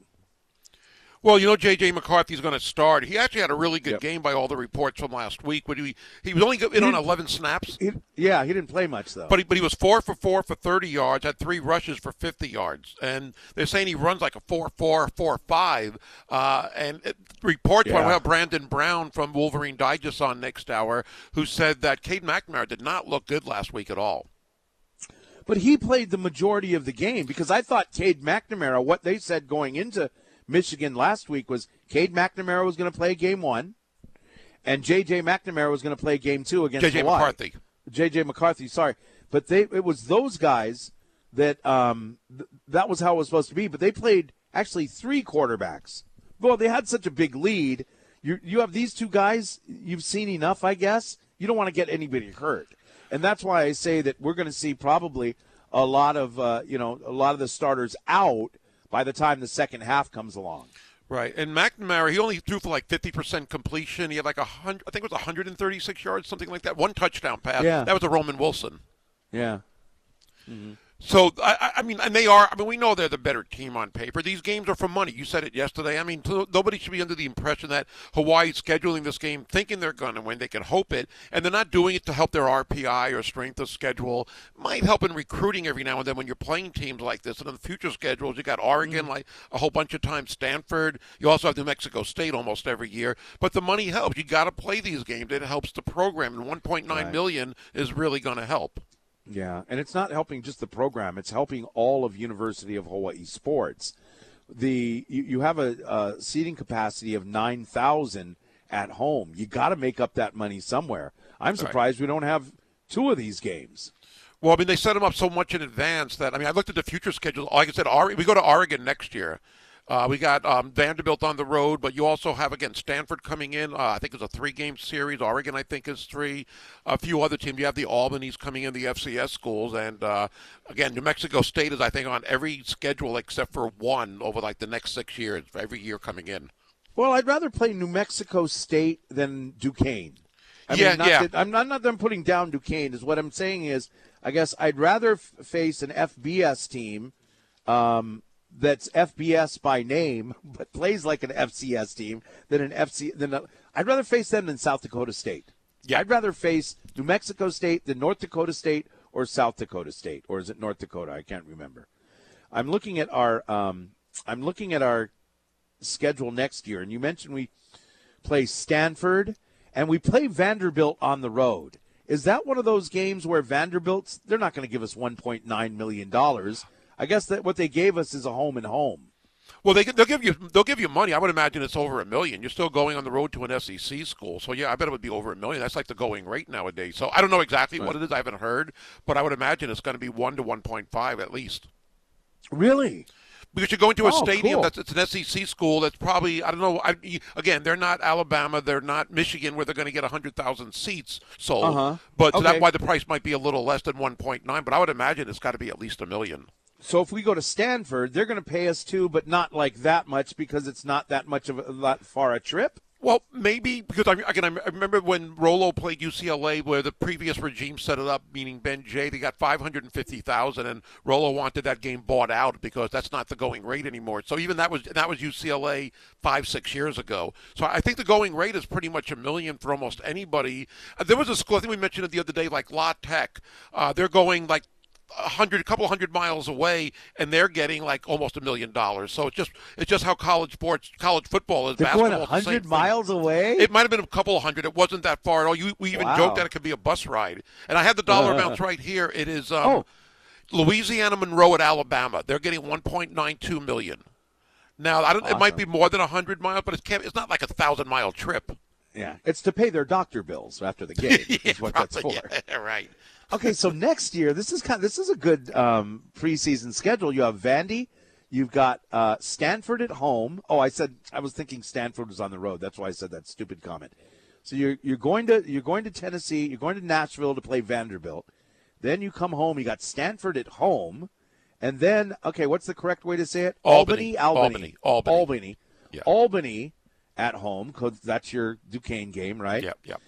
Then you go on the road and play Oregon on the road. Play Oregon. That's a, it's a, you know what? We should make some money next year, I would think. Yeah. If nothing else. It's Yes. sad that that's the way we're looking at how much money can we make in 2023? Well, let's look at 2024. How much money can we make in 2024? I will uh, tell you that in uh, just a moment as I uh, refresh here. But um, I wouldn't mind playing Vanderbilt, uh, you know, pretty regularly. Yeah, if they get this good money. I remember um, the late Dick Tomey told us several years ago that when he was at San Jose State, he scheduled these games, and it, I think back-to-back weeks it was Alabama and Ohio State. It was the same season. And he mentioned the dollar amount. It was like 1.2 and right around there for both games. But he said their budget kind of stated showed that they needed this money. So for the for the state of the program, they had to schedule these games, and a lot of schools do it. They're not expecting to win. I mean, Western Kentucky has Auburn coming up later on this year. It's 1.9 million for them. Kent State is at Georgia, 1.9 million. They're not, they're scheduling these games for the same reason Hawaii is. They need the money for their program. Okay, so this is a young program, total rebuild, 51 or 53 new players, whatever it is. So in two years, we should hopefully be on the path to rebuilding this program, right? Yes. So in two years, our non-conference schedule starts on week zero with Oregon at home. Now we still won't have our stadium, right? Of Probably course not. No. Then the very next week at home, we play UCLA. Oh, Oregon and UCLA at home. Get your tickets now. And then we have Sam Houston State and Northern Iowa and New Mexico State. But man, what a start to the season. You're, you're, you're hopefully moving upwards. You're getting better. Coaches are getting more experience. Maybe you have a different quarterback transfer in, or or uh, Sangapolu Telly is seasoned and ready to go, right? Yeah. And you got Oregon and UCLA at home to start it off. Love it, man. I love. I'm I'm stoked, man. Look, it's a rebuilding year, but I'm still so stoked about Rainbow Warrior football. I can't wait for the game. Now, um, you know, we're going to see a lot of things that are going to be painful to watch, but I'm just hoping for those little nuggets here and there where we go, oh, remember that part of the game? Yeah, some positives taken away from this game will be, I think, something you'd look forward to. I mean, it'd be great again if you can be competitive and pull off the miracle upset. Great, but even if you can be competitive, I think this is one of those games where that's okay to think that way, as opposed to maybe Western Kentucky and just thinking about positives and that's it. This against Michigan, will take the positives. All right, uh, coming up here on ESPN Honolulu, uh, we'll go to your text at 808 296 1420 on the Zephyr Insurance text line on this day. You know what today is? Shout out to my man Billy V. Today is Star Trek Day. And if you know Billy V, you know that he is the world's biggest Star Trek fan. Billy V to Star Trek is like John Veneri to Star Wars Ah, every Halloween he dresses up as Captain Kirk or Spock or somebody. I mean, I, I, anyways, it's uh, 56 years of start since Star Trek began. The original started back in this day in 1966, and the pilot episode was the Man Trap. That was what it was called. I did not realize this, but did you know that Star Trek only ran for three seasons? I read was- recently it wasn't that long. I thought it was Yeah, it longer was- actually. It was only three seasons, but we watched reruns growing up throughout the seventies, right? and I watched that a lot. Yeah, And and it it it evolved. It spawned eleven other shows really. and thirteen movies, thirteen Star Trek movies. What other shows came from Star Trek? Battleship. go- oh, I'm, I'm going to text Billy V. He would know that. Is he still on the TV? I believe I don't so. know what time they end over there. Uh, eight I'm or gonna, 9 I'm, not sure. I'm going to find out that answer by nine o'clock. Anyway, hey, uh, check it out. Arnold Martinez and Josh Pacheco are going to broadcast uh, Countdown to Kickoff this Saturday at noon at Big City Diner. You can go on down and enjoy some great Big City Diner poo poo. Also, Mega Modelos, 25 ounce Modelo drafts for $7. Uh, they got prizes they're giving away too. Thanks to Paradise Beverages, Modelo, Diotani Produce, and Coca Cola.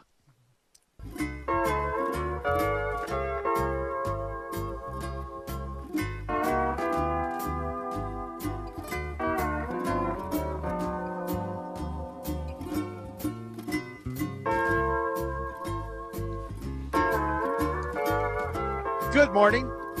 Zephyr Insurance text line is at 808 296 1420. Somebody texts in says, Gary, JJ McCarthy, 4.5 speed, faster than Mike Wright. Four Uh-oh. deep quarterback. Uh oh, probably a bigger offensive line too, which is pretty scary. They're going to, this is going to be for these players, they have never seen, for the majority of these players, I would think, they have never seen anyone as big and as fast from position to position to position that they have ever seen before. Probably so. Yeah, it's going to be That's exciting. scary in itself. Hey, it's opportunity, Yeah. opportunity. Uh, Eddie texts in, Battle of Little Bighorn. UH football is the unknown warrior in this battle. Okay, thank you very much. Uh, somebody said moral victory, and Yeah, uh, thank you. Stuck on that. You got stuck on what? Moral and morale. That's why he said no E. Oh. Ah, okay. Well, thank you very much for helping Gary at 808 296 1420. I was looking at the UH schedule. We've got we have we have at least one non-conference opponent all the way through 2031. We play Oregon in 2031. I don't remember our schedule being planned out that far in advance before. That's pretty good.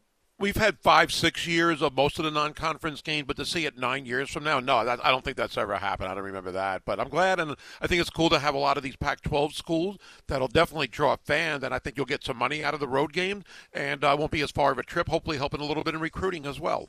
All right. And uh, before we break, uh, this just in the best and worst cities to retire in. Huh? The uh, Wallet Hub has the uh, info for us. Over Overall, Charleston and South Carolina are the best for retiring in for affordability, quality of life, activities, and health care. Um, let's see. Bridgeport, Connecticut, the worst on the list. But if you are looking for the place with the most older people, you want to retire with old people, the most city with the most older people in the nation, Pearl City, Hawaii. Shout out to the 96782. There you go. If you're looking to retire, just move on over to Pearl City. Pearl City is on those lists for a lot of things for some reason. Oh, really? Yes, I, I don't know why it's Pearl. It's always Pearl City. It's not Honolulu. It's not Waikiki. It's always Pearl City for almost everything they have a list for from that Wallet Hub. Uh, the emails that we Oh, that's get. interesting. Yeah, it All right, is. hey, top stories coming up next with the sports animals on the Bobby Curran Show on ESPN Honolulu. Now, from the Pacxa Studios in downtown Honolulu, the Bobby Curran Show on ESPN Honolulu.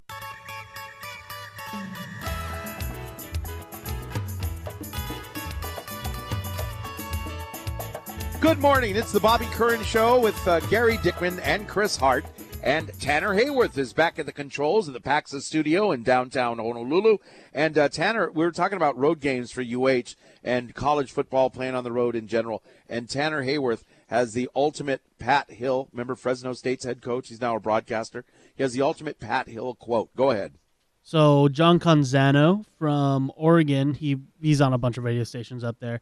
He had asked Pat Hill why he agreed to play at Ohio State, at Wisconsin, at UCLA, at Oregon, and at USC, among others. To which Pat Hill shot back, "What are they gonna do? Eat ya?" You see, that's the attitude you got to have. You're going up to the big house, you're playing Michigan. What's the worst that can happen? They're not going to eat us. My goodness. All right, before we get into uh, uh, top stories today, if you're driving around downtown, uh, you've got the Little League World Series parade, and they're going to be honoring, of course, the Honolulu Little League team and other teams.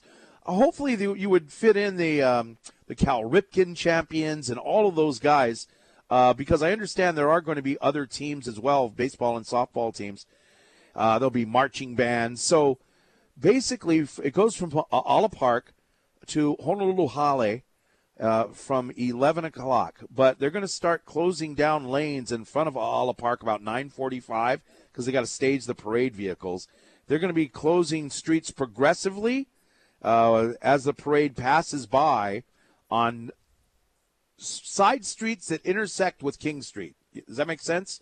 So at the, the side Yeah. streets, they're going to close them off. When the parade passes, they'll open it up again as you work your way down to Honolulu Hale. Uh, the buses routes are going to be detoured, and there's going to be a little bit of a, you know, a, uh, maybe inconvenient for some people, but just just know that from about 10 o'clock to 12 o'clock, the only reason you want to be around King Street is to uh, line yourself on the parade route and root on the uh, our kids. Otherwise, if you're you know have appointments or something like that, see if you can make it after after 12 noon, after the parade goes by. It might be a little messy. If we only had All the right. rail. Yeah. All right, well, it's not quite to downtown anyway. All right. Uh, top stories today. It's the start of the NFL regular season. We got Thursday night football on CBS 1500 uh, tonight, and that game will feature. It'll feature Buffalo. A lot of people picking to go to the Super Bowl against the defending Super Bowl champs, the LA Rams. Somebody wrote on Twitter earlier, this is the first time in NFL history you'll have the defending champs, defending Super Bowl champs against the upcoming Super Bowl champs because everybody's picking Buffalo. All right. The uh, the uh, so that uh, Marcus Mariota and the Atlanta Falcons they take on New Orleans this weekend. The Dolphins with Tua Tagovailoa take on New England, and uh, for what you were saying, Tua Tagovailoa has never lost to the Patriots. No, it's just kind of a cool, fun fact for Tua, and I think that will continue. He's going up against Mac Jones once again. Uh, I, I, think a lot of people are curious to see not only how Tua does, but also with Tyreek Hill, Cedric Wilson, Armstead on the offensive line, some new running backs. They should be a much improved team. I guess one of the big questions is the head coach, Mike McDaniel, is he the right guy for the job? We'll find out starting Sunday. And we really, this isn't any sports news, but it should be mentioned that uh, Queen Elizabeth has passed away. It was announced just a little while ago by Buckingham Palace. That's sad news. Yeah, 96 years old. She was in public the other day, and people were pointing out how bad she looked, how frail she looked. Mm. And unfortunately, you know, at 96, she does pass away. And uh, Prince Charles will now be the king of the United Kingdom and the British Commonwealth. Wow. She um um she has been the, she took over the throne in 1952.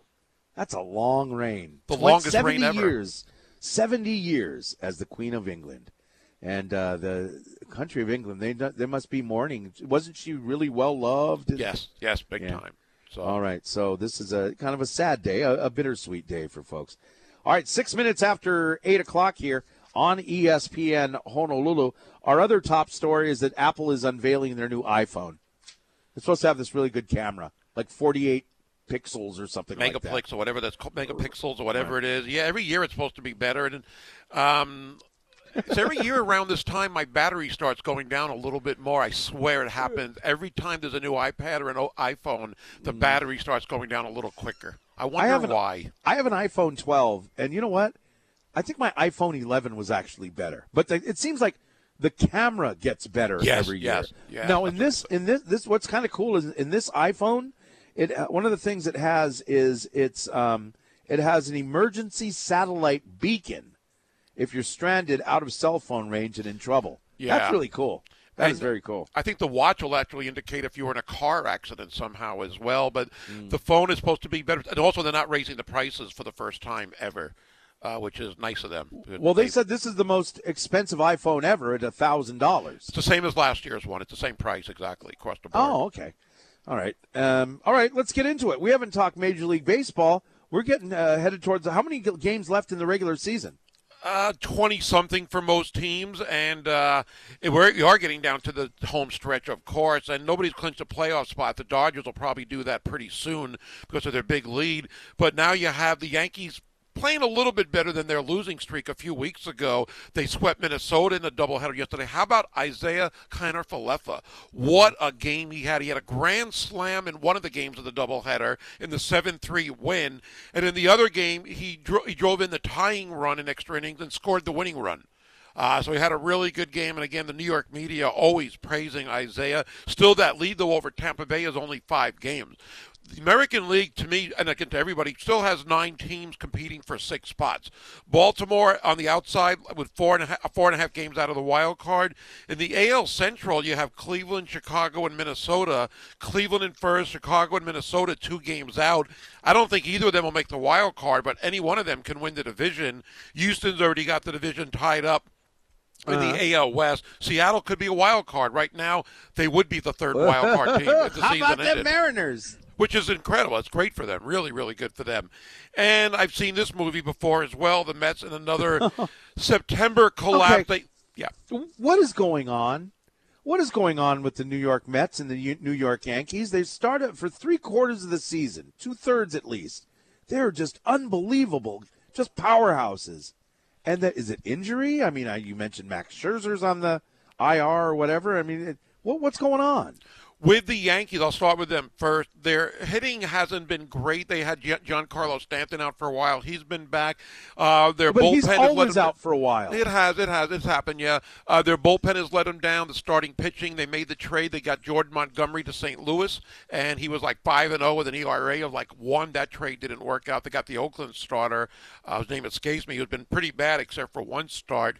Chapman's not the same closer. Clay Holmes was an All Star. He has struggled and hurt. He is back, but the bats are starting to come around a little bit now. Uh, again, Isiah Kiner Falefa for what he's did. He's hit three homers in the last like week and a half and he hit his first uh, two at Yankee Stadium, so that was pretty cool to see as well. Uh, for the Mets, it's a combination of things. I mean, they got Jacob DeGrom back, who's five and one with an ERA of about 1.7.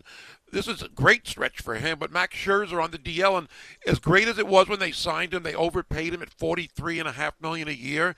He's hmm. 38, I believe, right now, and I don't think his arm can handle it. And he's got a couple of stints on the IR, and I'm hoping he'll be back for October.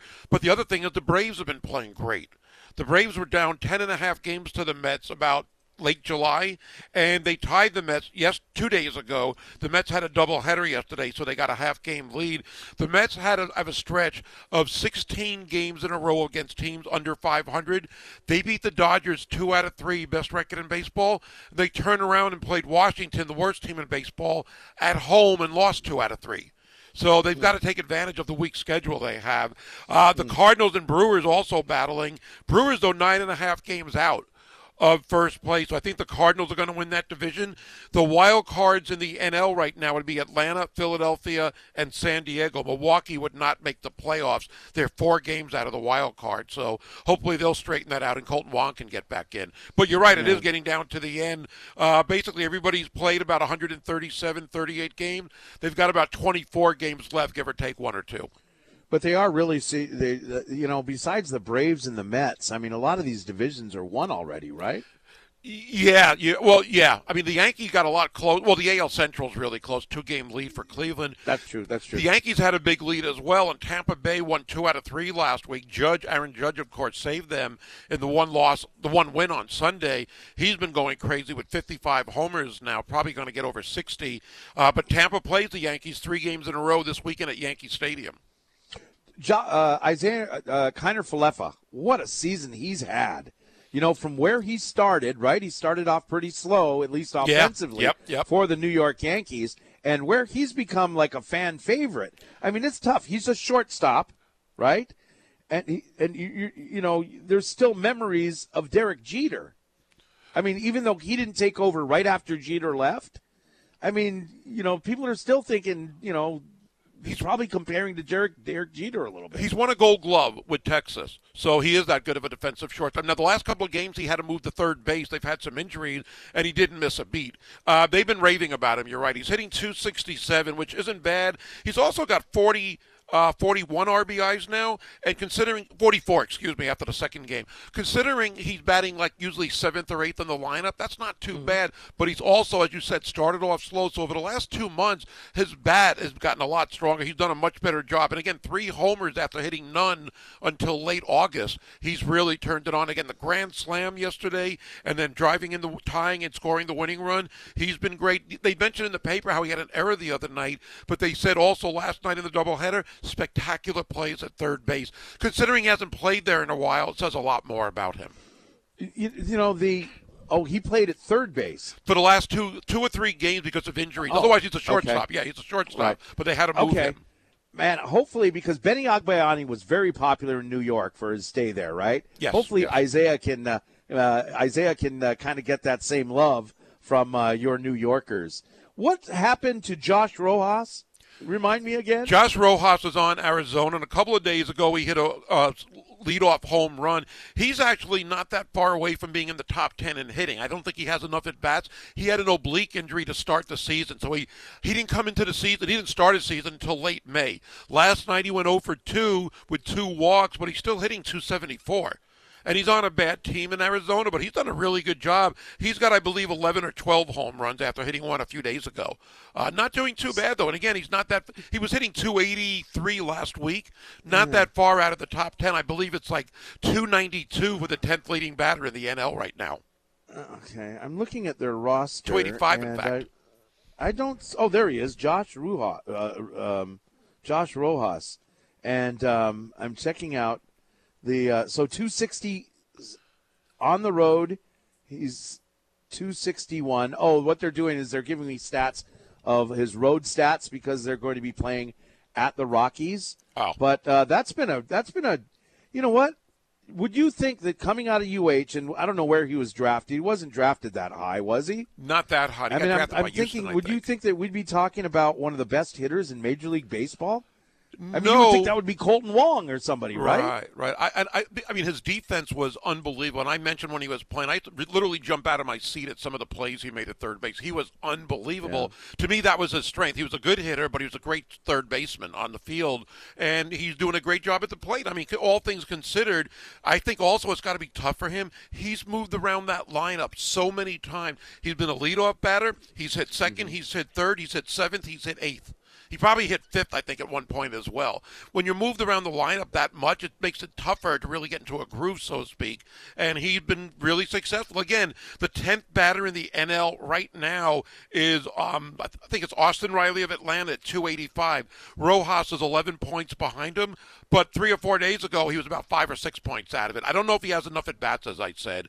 I think you have to um, average a certain amount. He missed like a month and a half, so he might not have enough to qualify. But all in all, a good year. Kolten Wong's been hitting home runs. Um, he hit a game-winning home run about a week ago. I think he's up to 13. Batting average is kind of dipping between 240 and 250 uh, for the most part for Kolten Wong, though. Kolten And it- Wong, how long? How long has he been in the? Uh, how long has he been uh, in Major League Baseball? It seems like, wow, a long time actually. He started in 2013. He he, he got called up and he played in 32 games in 2013. This is like his 10th year playing Major League Baseball. How time flies. Yeah, that's amazing. And didn't he? I think he played in the World Series against Victorino and the Red Sox, like in 14 or 15. I think it might have been one of those years. And you know, he's had playoff success. I mean, I you know, without being biased again, there's you, nobody can tell me there's a better defensive second baseman in the National League than him. Last week on Sports Center, without Neil Everett, he had the top play of the day. How many times has he been featured in the top 10 plays of the day for his defense? He makes it look so routine. And I see people on Twitter nationally raving about his defense. So, I mean, he, I mean even though he's not batting, you know, for average, you know, in the 240 range, he does so many other things, but defensively, there's nobody better. And he's the main reason they're at least in the playoff run. He's really, really consistent in the field and doing a better job at the plate of late with the power numbers. Right, but nowadays, if you're hitting 247, right, it's not like 247 uh, years ago. We're not. Nobody's. If if you're not batting 300, if you're batting like 271, they're like, hey, you're having a good year. Give that guy 10 million more dollars because everybody's just trying to hit home runs nowadays. By the way, the last couple of years for Kolten Wong, he's hit uh, in the last two years so far. The season's not over yet. In the last since he's been with Milwaukee, 26 home runs. And he got injured last year. For and I- him, that's a lot. Yeah, and he missed a, a good month of the season, I believe, last year. I went to see him play in New York, and he was out for the game, but he missed time. He also missed time this year, I think, twice on the uh, IR. So, I mean, you got to give him credit. You know, if you're hitting 30 homers a year and you're hitting 250, it's okay. When you're not doing that, it's not as much okay. But again, he does so many other things. He's, he can steal bases, he can hit for power, and he's helped them win some games of late. So he's done a really, really good job. And again, nobody better in the field at second base than Kolten Wong. Not at all. He's that I would, special. and I would think too. You've been in the league ten years. There's your a leadership quality maybe in the in the in the uh, locker room there.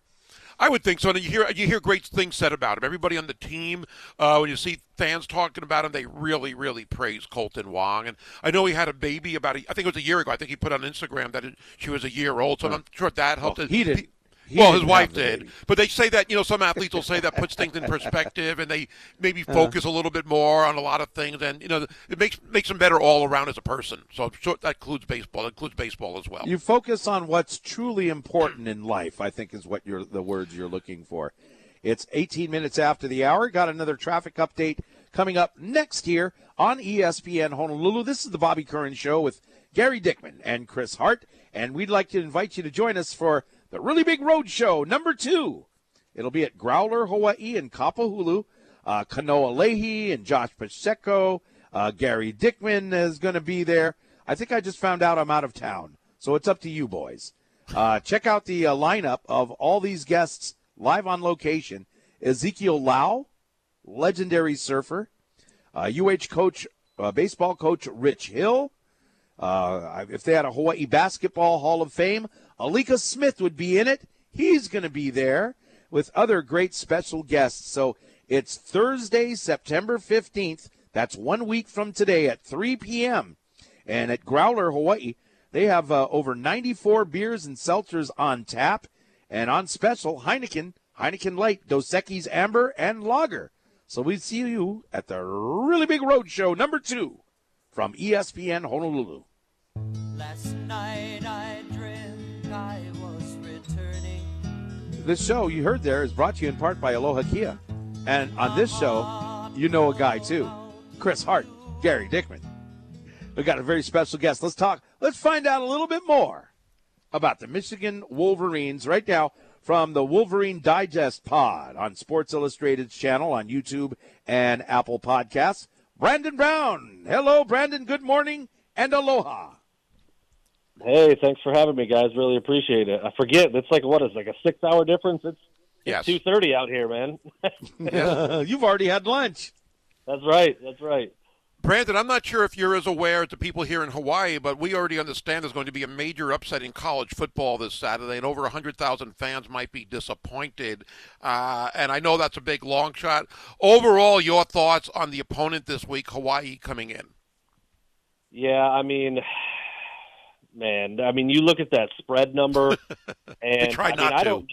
Yeah, I know, man, and I, I don't know that much about Vanderbilt this year, but that you know that outcome, it's just it just has the feel that it's going to be really, really out of hand, possibly really, really early. I mean, I, I don't know how else it could go any different based on the little bit I have seen of Hawaii so far. I mean, they were like one of the first games of the year, obviously, right in week zero. So I did watch them a little bit, and it just, I'm thinking like, wow, that's going to be. I, I I wondered what the spread was going to be watching that one, and it was it was a little higher than I even thought. So yeah, you get into the 50s, that's that's that's saying something. Right. You seem to enjoy yourself saying that comment about this game getting out of hand a little bit too much, but we understand that. We want to find out a little bit more about the Michigan team, and we'll start with the quarterback situation.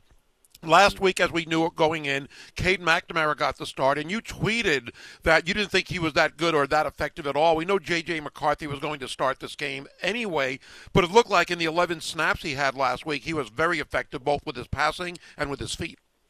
Yeah, there's no doubt about it. I mean, Cade, you know, from everything I was told, was given every opportunity to kind of get in a rhythm early. He missed several short throws right out of the gate, and then they kind of reverted back to not having him do that much. I mean, that's kind of how it worked out last year, and it worked out really well. I mean, this is like the weird thing.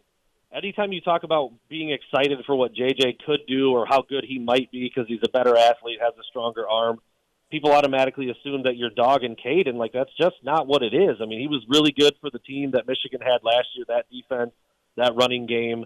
It needs to be a little different this year. JJ's a year older. It's clear that he's better with his feet. It's clear that he's got a stronger arm, and it's it's time for him to get his shot. And I, I don't know that he's ever going to look back. It just doesn't feel like it. As you said, he's four for four in the game on Saturday, 30 yards. That's you know not anything to write home about, but a career high in rushing yards with 50 on just three carries and a touchdown where he looked like the fastest player on the field. I mean, he just brings something to the field that Cade doesn't, and I think it's going to be on full display on Saturday. Does he actually run a 4 4 or a 4 5?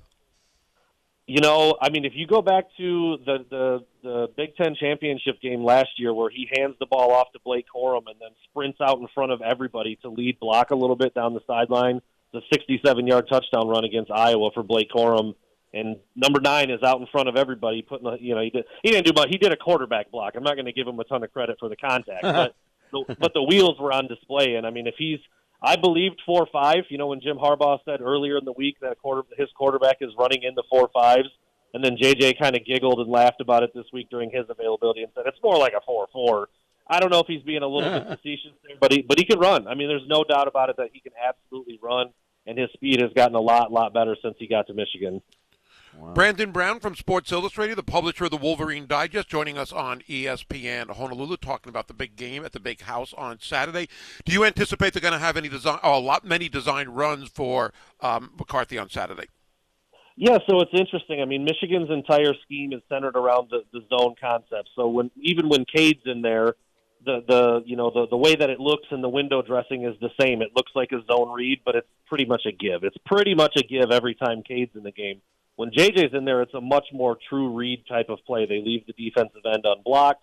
They pull out a they pull a tight end around the backside to kick out. They do that play a lot and JJ just has a much higher propensity of keeping the ball, and he's way better at it. I mean, he's faster, he's a better athlete, he's shiftier. So it's not necessarily designed runs. It's just that they uh, they give him the liberty to keep it and pull it on those zone read concepts. And then if he does give it, oh, you just got to deal with Blake Corum and Donovan Edwards. So it's like, I mean, it's it just adds an element to the running game that wasn't there with Cade McNamara last year or this year so far, and Michigan still was able to run the ball extremely well. Hassan Haskins is no longer there, but he scored 20 touchdowns last year, and they almost had 2,000 yard rushers. If Blake Corum doesn't tweak his ankle for two or three games, he goes over a 1,000 yards too. So the running game is really effective. The offensive line is really good again, and when you've got JJ in there, it just seems to open everything up, whether it's him keeping it or whether it's him giving it to one of those those talented backs. As far as the receivers go, Roman Wilson, former Hawaii high school player, the same school as Timmy Chang and many other Hawaii players, St. Louis High. Uh, he had a touchdown last week and a couple of catches for 65. Have you seen improvement in his game? Yeah, he's just he's so fun to watch, man. He's so fast. Uh, actually, it's funny. I spoke to him. The Michigan did an NIL deal with the Michigan National Guard a probably about a month, month and a half ago, and I spoke to Roman and I said, "Hey, man, you know what's really cool? Uh, uh, the Honolulu, Hawaii station out there, uh, ESPN station, has had me on a couple times, and they specifically asked me about you last time. He was like, "No way!" He's like, "I had no idea." So I think that's pretty neat. He's he's making history. He is the first Michigan Wolverine to ever play against Hawaii. So that's that's pretty neat. I would anticipate him being, you know, as amped up as he's ever been. I'm sure JJ McCarthy is very aware of that scenario, so I wouldn't be surprised if Roman has a big day. But he's he's just got great speed. I mean, he'll be one of the fastest players on the field, no matter who they're playing. And he showed that off last week. I mean, he caught a bubble screen behind the line of scrimmage and took it 61 yards for a touchdown like nothing. So excited for him, and obviously it's going to be a cool opportunity. I'm sure he, he you guys would probably know this better than me. He probably knows a dozen or more people on that Hawaii team, and so he's he's going to be ready to go for sure. You know, I got a fun fa- I got a fun fact for you that his older brother uh, was a receiver at Washington State. Gosh, I can't remember his name, but he played on a youth football team where the quarterback was um, Tua Tagovailoa, and their running back was McKenzie Milton. So that's small town. Future stars, I guess. Uh, what their offensive line at Michigan? What do they average, if you know? Uh, in terms of in Size. terms of what? Side the Oh, offensive. okay, yeah, yeah. Um, I mean, they're all north of. Let me see, go down the line. So Ryan Hayes, the starting left tackle, was out last week, and we haven't really got any word on whether he'll be back or not.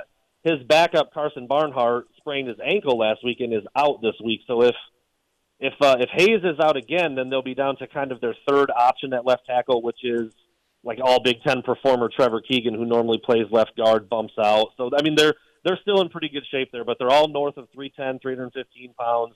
I think Trente Jones, the right tackle, is probably listed as the lightest player, and I think he's 312.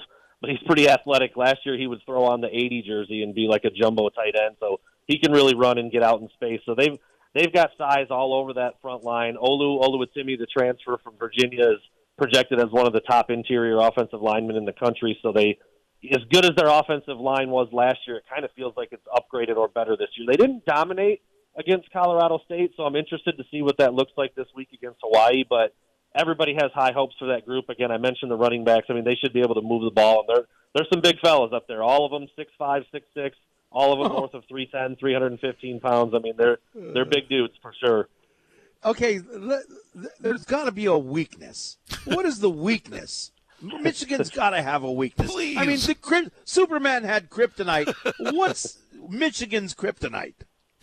Well, I mean, you know, the offense is pretty stacked. It's just about the scheme. I mean, that kind of seems to be the one thing where it's like, all right, you've got all these weapons on the outside. You've got a Roman Wilson. You've got a Ronnie Bell back and healthy. You've got a Cornelius Johnson who scored an 87 yarder last year in one of the non-conference games. You've got this potential All-American tight end in Erick All. You've got these running backs who can catch the ball extremely well, and they just don't throw it all that much. It's like last week they had the leading receiver for Michigan last week had two catches, and that like so. I, I I don't know if that's a weakness because then oh all right well just hand the ball off and have both of your running backs go for 150 and two touchdowns. I mean, it's not really a weakness if you can do that, but there are a lot of weapons out there on the perimeter, and when you've got a guy like JJ who can open up the field and has a rocket arm and can do some stuff with his legs, we everybody just wants to see him really open it up and take it to the next level because they went 12 and 2 last year but they weren't really a match for Georgia, and it was kind of because the lim- the offense felt a little limited. So everybody's waiting to see what it looks like with JJ. Are they going to open it up, or is it going to be vanilla run, run, run, run, run? Because any quarterback can turn around and hand it off. So we're all really anxious to see that. I don't know if I would call that a weakness necessarily because the running game is really solid, but we all want to see what those weapons can can truly do if this thing gets opened up a little bit. No, It doesn't sound like much of a weakness. He was trying to be nice. Right. You know, I'm looking at I'm looking at Roman Wilson. So Roman is a junior now. Is are are there is there like uh, scouts coming to practice? Is he a you know an NFL type guy? It might be a stupid question, but what's the deal with him? Well, you know what? It re- it really kind of comes back to to what I just said. I think. I mean, some of these guys just haven't had a ton of opportunities to showcase what they can do. I mean, Mm. he's one of the fastest players on the field. So I mean, he's gonna he's gonna test he's gonna test off the charts when it comes to his speed and quickness numbers. He's not the biggest guy in the world, but you don't have to be to play Right. multiple receiver positions in the NFL. So. I I would think he's going to get a look. I certainly think you know if he goes if he gets an invite to a combine at some point, you know whether it's you know the the pro day at Michigan or the actual NFL combine, he's going to test well. He catches the ball really well. He's good in the open field. Jim Harbaugh doesn't play receivers if they can't block, so we know he can do that. I, I mean, I think he's got a pretty complete game, but again, it's like you know you get one target or two targets a game, and you catch one of them for nine yards. I mean, what what can you put on film really? So it's it's it's kind of one of those things that I just talked about where they've got all these weapons and they just haven't been able to really take them out and get them into the open, you know, on the open road yet. We saw it a couple years ago with Donovan Peoples Jones. He was the number one wide receiver in the country. Never had a hundred yard receiving game at Michigan. Gets drafted in the sixth round by the Browns and is now like their second or third receiver. I mean, he looks like he belongs for sure. A little Yeah. bit, I'll- I'll say, a lot more physically, uh, physically built stature wise than Roman, but not as fast. And so, yeah, it's one of those things where they just need an opportunity. I think so. We'll you know we'll see what that starts to look like with JJ at the helm because I think it could change some things. Is Roman running back punts or kicks? Roman Wilson is the number one kick returner. I don't think he's on punt. It was AJ Henning was was returning punts. Yeah, so Roman is the Roman is the deep man on kick return. Yes. Well, at least he gets the ball there then. But then Yeah. again, Well, Hawaii's only going to be kicking off one time. I was gonna, I didn't want to say it. that. I was gonna I was gonna let you guys say it, but yeah, I don't know if he'll get a whole lot of opportunities to return kicks on Saturday. We'll see. But I mean, with but with the talent, it's not just Hawaii. It's a lot of teams they're going to play. They're not going to get Mhm. many kickoffs. So that's uh, uh anyway. We'll uh, kind of follow his career. Great. And one, more question, Gary. Yeah, one question on the defense, Brandon. Last week against Colorado State, they had seven sacks. You lost two D linemen to the NFL. How do you compare this year's defense to last year's, especially with those numbers from last week?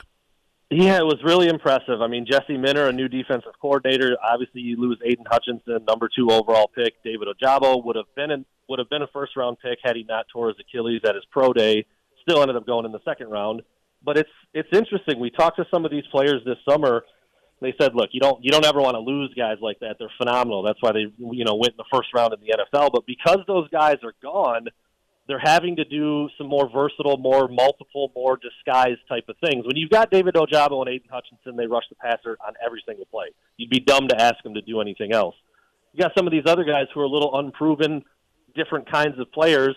Now you've got a Jaylen Harrell who's 6'4", 240 and can really rush the passer, but he's also dropping into coverage on, you know, uh, you know, 20% of his plays or whatever it is. So there's guys coming from different angles, and you saw that last week. The first, the first sack of the season was from Mike Sainristil, who's 5'10", 182 pounds, and played wide receiver last year. He's playing cornerback now, and he got the first sack of the year. So you've got corners coming and safeties coming and linebackers coming, a lot more games and twists up front with the D linemen and the edge guys. So it's a little more multiple and probably a little bit harder to predict on what's going to happen. But last year, I mean, look, you knew Aidan Hutchinson was coming, you knew David Ojabo was coming, and they still got home. Now things are coming from a lot of different areas, and it worked really, really well in the first week against Colorado State. All right, guys, check out Wolverine Digest Pod. It's on the Sports Illustrated channel on YouTube and Apple Podcasts. And Brandon, great talk. Thank you very much, and enjoy the rest of the season. Absolutely. Thanks for having me, guys. Really appreciate it. Thanks, Brandon. All right. All right, there he is, uh, Brandon Brown. And uh, if you're a Michigan fan, check out the podcast. Very popular. I'm looking at Roman Wilson here, and I can't remember his brother's name that played. Not Kevin? Played for Washington State. No, Kevin is the dad. The dad, okay. The I, I can't remember the ah nice guy too. Anyway, um, this so he has uh, two receptions for 65 yards and a touchdown. Last year, um, he had 25 receptions for 420 yards. And then uh, in 2020, um, nine receptions for 122 yards.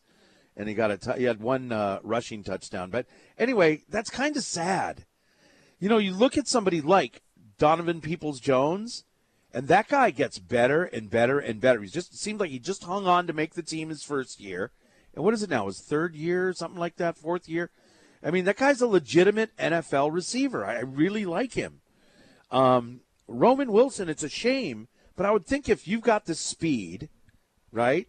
And he's not tiny. I mean, he's listed at, and I'll just say listed at, six feet, 185 pounds. I mean, not everybody is 6'3, uh, 220. I mean, there's a lot of guys that are smaller in the NFL. But if you got speed and you can play special teams, I think people take a look at you. And he's got another year left. I mean, he's got two years left, basically, if he decides to wait till his senior year. Right. More time and, to and- impress. and he's going to play good competition. Yeah. You're you're going to be you know you're going to show off even though it's uh, not many passes. You're, you're going to be able to show off and you know when you're playing Iowas and Ohio States and things like that. Right. I mean, if he performs well against them, you would know uh, definitely that people are going to take notice. We're a little bit behind. Want to remind you, we got the Rivals Fantasy Football Show that happens Wednesdays at eight o'clock here, and it's brought to you by Rivals Sports Bar and Lounge in the Waikiki Malia by Outrigger. We'll have a weekly fantasy expert to help you with your team, and you can win NFL memorabilia too. Wednesdays at eight here on ESPN Honolulu.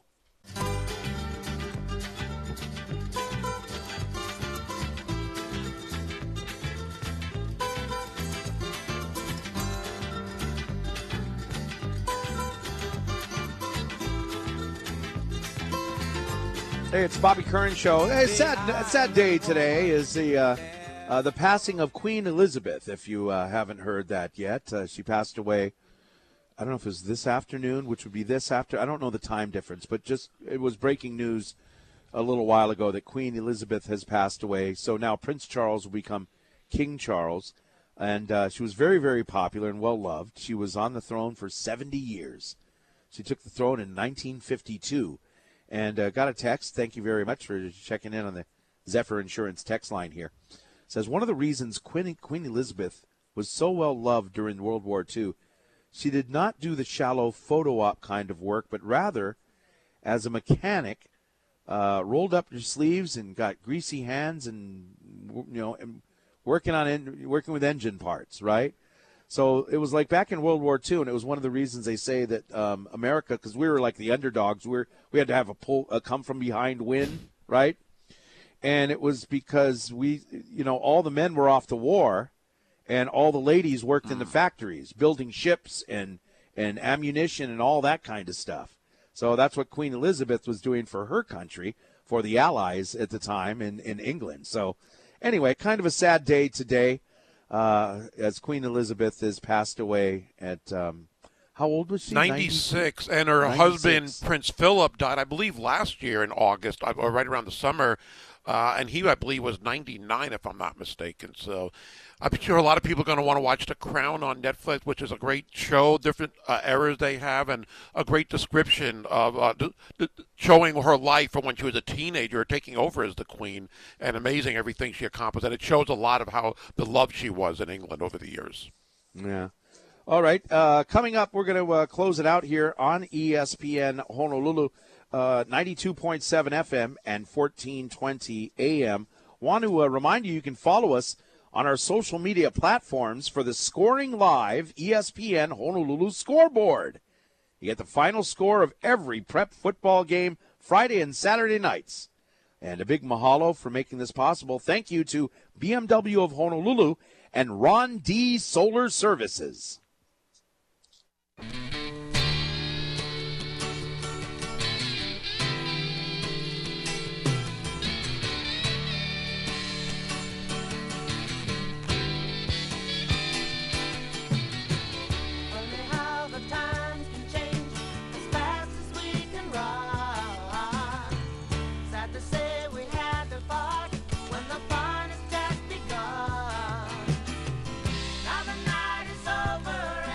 All right, thank you for uh, the Zephyr Insurance text line is open at 808 296 1420. And uh, you can call at that number. Go old school and pick up the phone and communicate. Reed, thank you for holding on. Thank you for listening. Hi. What's up, guys? Good morning. Hey, I just got a question, two parts. Um, the Waipio Soccer Stadium, is that a one trick pony? Is that only available for soccer, or can high school football start maybe transitioning there? Oh, let's. I don't know who I would ask about that. I've haven't been there in a long time. The if it's a soccer field, football field dimensions would fit in there, right? I don't Right. know. Okay, I would think too. lights. Yeah. Yeah, but who lights. would? I But think- who would play there? Yeah. Well, if you take all the ILH games and you and because we don't have a stadium anymore, you know, wouldn't that be a perfect venue? I think size wise, I think it accommodates the amount of spectators um, that Aloha Stadium did for the ILH. I mean, the What- ILH what- could play at their home fields, except for I believe Damien and Pac Five. That's a good St. Question, though. Bishop Gorman. Yeah, St. Louis played Bishop Gorman at Mililani. Oh, Right. Right. Maybe it was a recruiting thing. Just joking. well, Yeah, that's a good and- and question. one- I mean, uh Yeah. you would hope that on maybe Friday nights you could play at TC Ching. Yeah. You know, and and one more question. Aloha Stadium slated to be demolished. Is there any plans to auction off seats there like they did at Yankee Stadium? You know, if there's 50,000 seats and you just do the simple math, I think at $100 a seat just for, you know, some man cave or some maybe business lobby, you know, that's $5 million right there. It was mentioned that they are planning something like that at some of the seats or some other, I don't know what other thing you can get out of the stadium that fans The would turf. want. You could get the turf. Get a piece Wow. of turf, right? But yeah, the, I'm not sure exactly who said it, but some of the officials there talked about it when they had the next new opening date of the next new stadium. That they would, when they demolish it, they plan on trying to sell seats. So I'm not sure if that's 100 percent definite, but it's a great idea and it's a great way to make some extra money too, and the fans would love it. The Hey, gives us them. gives us things to ponder. Reed, thank you for listening today. Have a great day. Yeah. And uh, don't forget, we've got the Little League uh, World Series parade happening today. It's going to run start at noon. Going to run from Aala Park to Honolulu Hale. So it's going down King Street, right? So they're going to be closing uh, some lanes in front of Aala Park starting at 9:45 this morning because you got to line up all the vehicles and the you know the marching band and all of those guys. They all got to get ready, and uh, it's 11 o'clock. Uh, they're going to close King Street starting at Dillingham and Liliha Street at, at that intersection over there, and they're going to detour you through uh, Iwilei Street. But anyway, in the midday downtown today, traffic's going to be a little, um, you know, small kind of hassle, but um, that's going to be uh, today. And if you want to go down and support the parade, there's tons of ways to, you know, get down there from the other directions or whatever, where you can, uh, or if you're working downtown, come on out at lunchtime, 12 noon, and to go downstairs and root on all the teams. There's going to be the Honolulu Little League team there. There's going to be other championship teams, I believe some softball teams and baseball teams and things like that, and marching bands. What fun! What a better lunchtime today than to uh, grab a sandwich and, and enjoy the parade along the route. I'm glad these kids get to enjoy everything that they got in Williamsport, of course, and on national TV, but also back home. From the water salute at the airport, to all the greetings at the airport, to being honored at the UH game on Saturday, the parade today, and uh, and they get to get out of school early, I guess, as well. So that's a big thing. Yeah, well, I mean, they've missed so much school already. I feel sorry. Maybe their teachers sent them homework while they were on the mainland. Hopefully that was the deal, right? Because school started uh, while they were still on the mainland. Uh, you should get- If you're a World Series champion, you don't need to get homework on the mainland. You just got to pass for all that work. I think you got to get some, you know, some, some acknowledgement and some rewards of this. And I'm just joking. And that explains but- a lot about your life, doesn't it? Well, I never, I never won the World Se- uh, Little League World Series championship, and you know, even with that, I know I've mentioned this in the past, but when I played Little League, I mean, the goal was to maybe make an All-Star team in your town. That was so many levels away and so many wins away from going to the actual World Series or a regional. The fact that they've done it so many times, the odds are against any team doing it that often, let alone once. Uh, I just think it's again, I, I'm just more and more amazed and proud of them every time I think about what they've accomplished, and especially this year, the the way they won, sweeping everybody, the run differential of 60 to five. I mean, this is, I mean, it's an incredible story, and in Hawaii we have so many champions, especially even this year with Rainbow Warrior Volleyball, Little League World Series, Big West Women's Championship in basketball for the UH Wahine basketball team. Uh, Big West champs in volleyball last December or late November. Uh, we've got so many champions here for such a small state. It's fantastic. Now we need a quarterback in the NFL that'll win some uh, playoff games, and I think Tua is going to do that this year. And we need a quarterback for the University of Hawaii football team, is what we need. So uh, Joey Yellen is going to be the starting quarterback. Um, Brayden Schager, what's his injury? Do we know, or are they keeping it private because that's how they do? They, they it's undisclosed with him, and even the ailment for Cam Cooper that they haven't said exactly what it is. No. Okay. So we don't know if he got hurt in practice. We don't know if he got hurt during the game. He, He- didn't seem to be hurt during the game. No, he didn't do the last drive. It was Cam Cooper and the running play or two to try to get in the end zone, but I didn't see Brayden Schager hurt. I heard no reports about it on Saturday, so I Well, wonder about that. So he didn't even make the. No, he made the trip. Josh Yes. said. Cam Cooper didn't. Right. So Brayden Schager is not going to play, but he made the trip. I guess because you're still a part of the team and you're still on the sideline and you're still going through meetings and learning and practice, you know, all that kind of stuff, right? Why Yeah. didn't Cam? So Cam and Cooper didn't make the trip. Is it a more serious injury? They, they all, they, all the wording I saw was an ailment. Uh, for Schager, I think he actually there's Oh. a chance. Hopefully, even it's a not chance he could COVID play. or something like that. But I don't Yeah. want to speculate. That's unfair. For. Schager, they said even and Mark Veneri even said it last hour that he could play, even though they say Jake Farrell is number two for this week. But Schager, I guess, would be available even though he's not starting. So I don't know if that means he's gotten better throughout the week or not. or it's probably more of just an emergency situation. Mm. We, you know, we want to keep him for the rest of the year. Uh, we don't want to risk it. But if, say, uh, Jake Farrell goes out there, I hope. Um, um, what was the receiver he was connecting to? Jake Farrell in the spring game. Tom- Ati, Ma- Ati, uh, Atimalala. Mokiao Atimalala. Atimalala Mokiao Akili, that guy. Anyway, I hope that guy gets in the game and they connect a couple times, just like in the spring game. Can you say quarterback controversy? It'd be nice to have one after all that, and they did look good in the spring game as well. So also Eden is on the Eden is on the quarterback on the trip as well. And I know somebody said Eden, but I saw in the pronunciation guide it is Eden, right? I'm getting I'm getting confirmation on that, but uh, I'd like to see Jake Farrell get a chance because there's not going to be many opportunities for him. He got a scholarship a month or two ago, and uh, he's never been in a game, so not as a Well, quarterback. especially under the situation where, hey, you know what? He hasn't had a chance to go out and throw five interceptions. He might be a guy that go out Yeah. and you know what? He's the kind of guy that plays. And Coach Timmy has said it. When the lights come on, you got a different player, right? Yeah, Colt yeah. Brennan wasn't a great in practice. Colt Brennan, it was when the lights came on. Colt Brennan shined, and we've had guys like that. Yeah.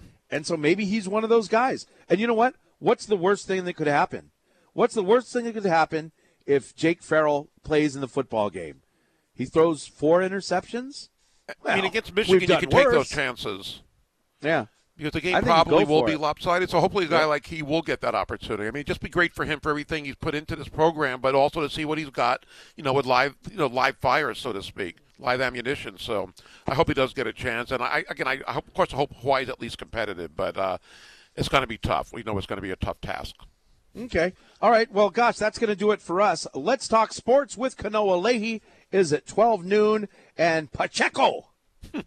Josh Pacheco at 3 o'clock. Uh, Tanner Hayworth, uh, great job. Thank you for the assist back in the Pacxa studios here in downtown Honolulu. Remember, enjoy the parade today at 12 noon along King Street. See you tomorrow.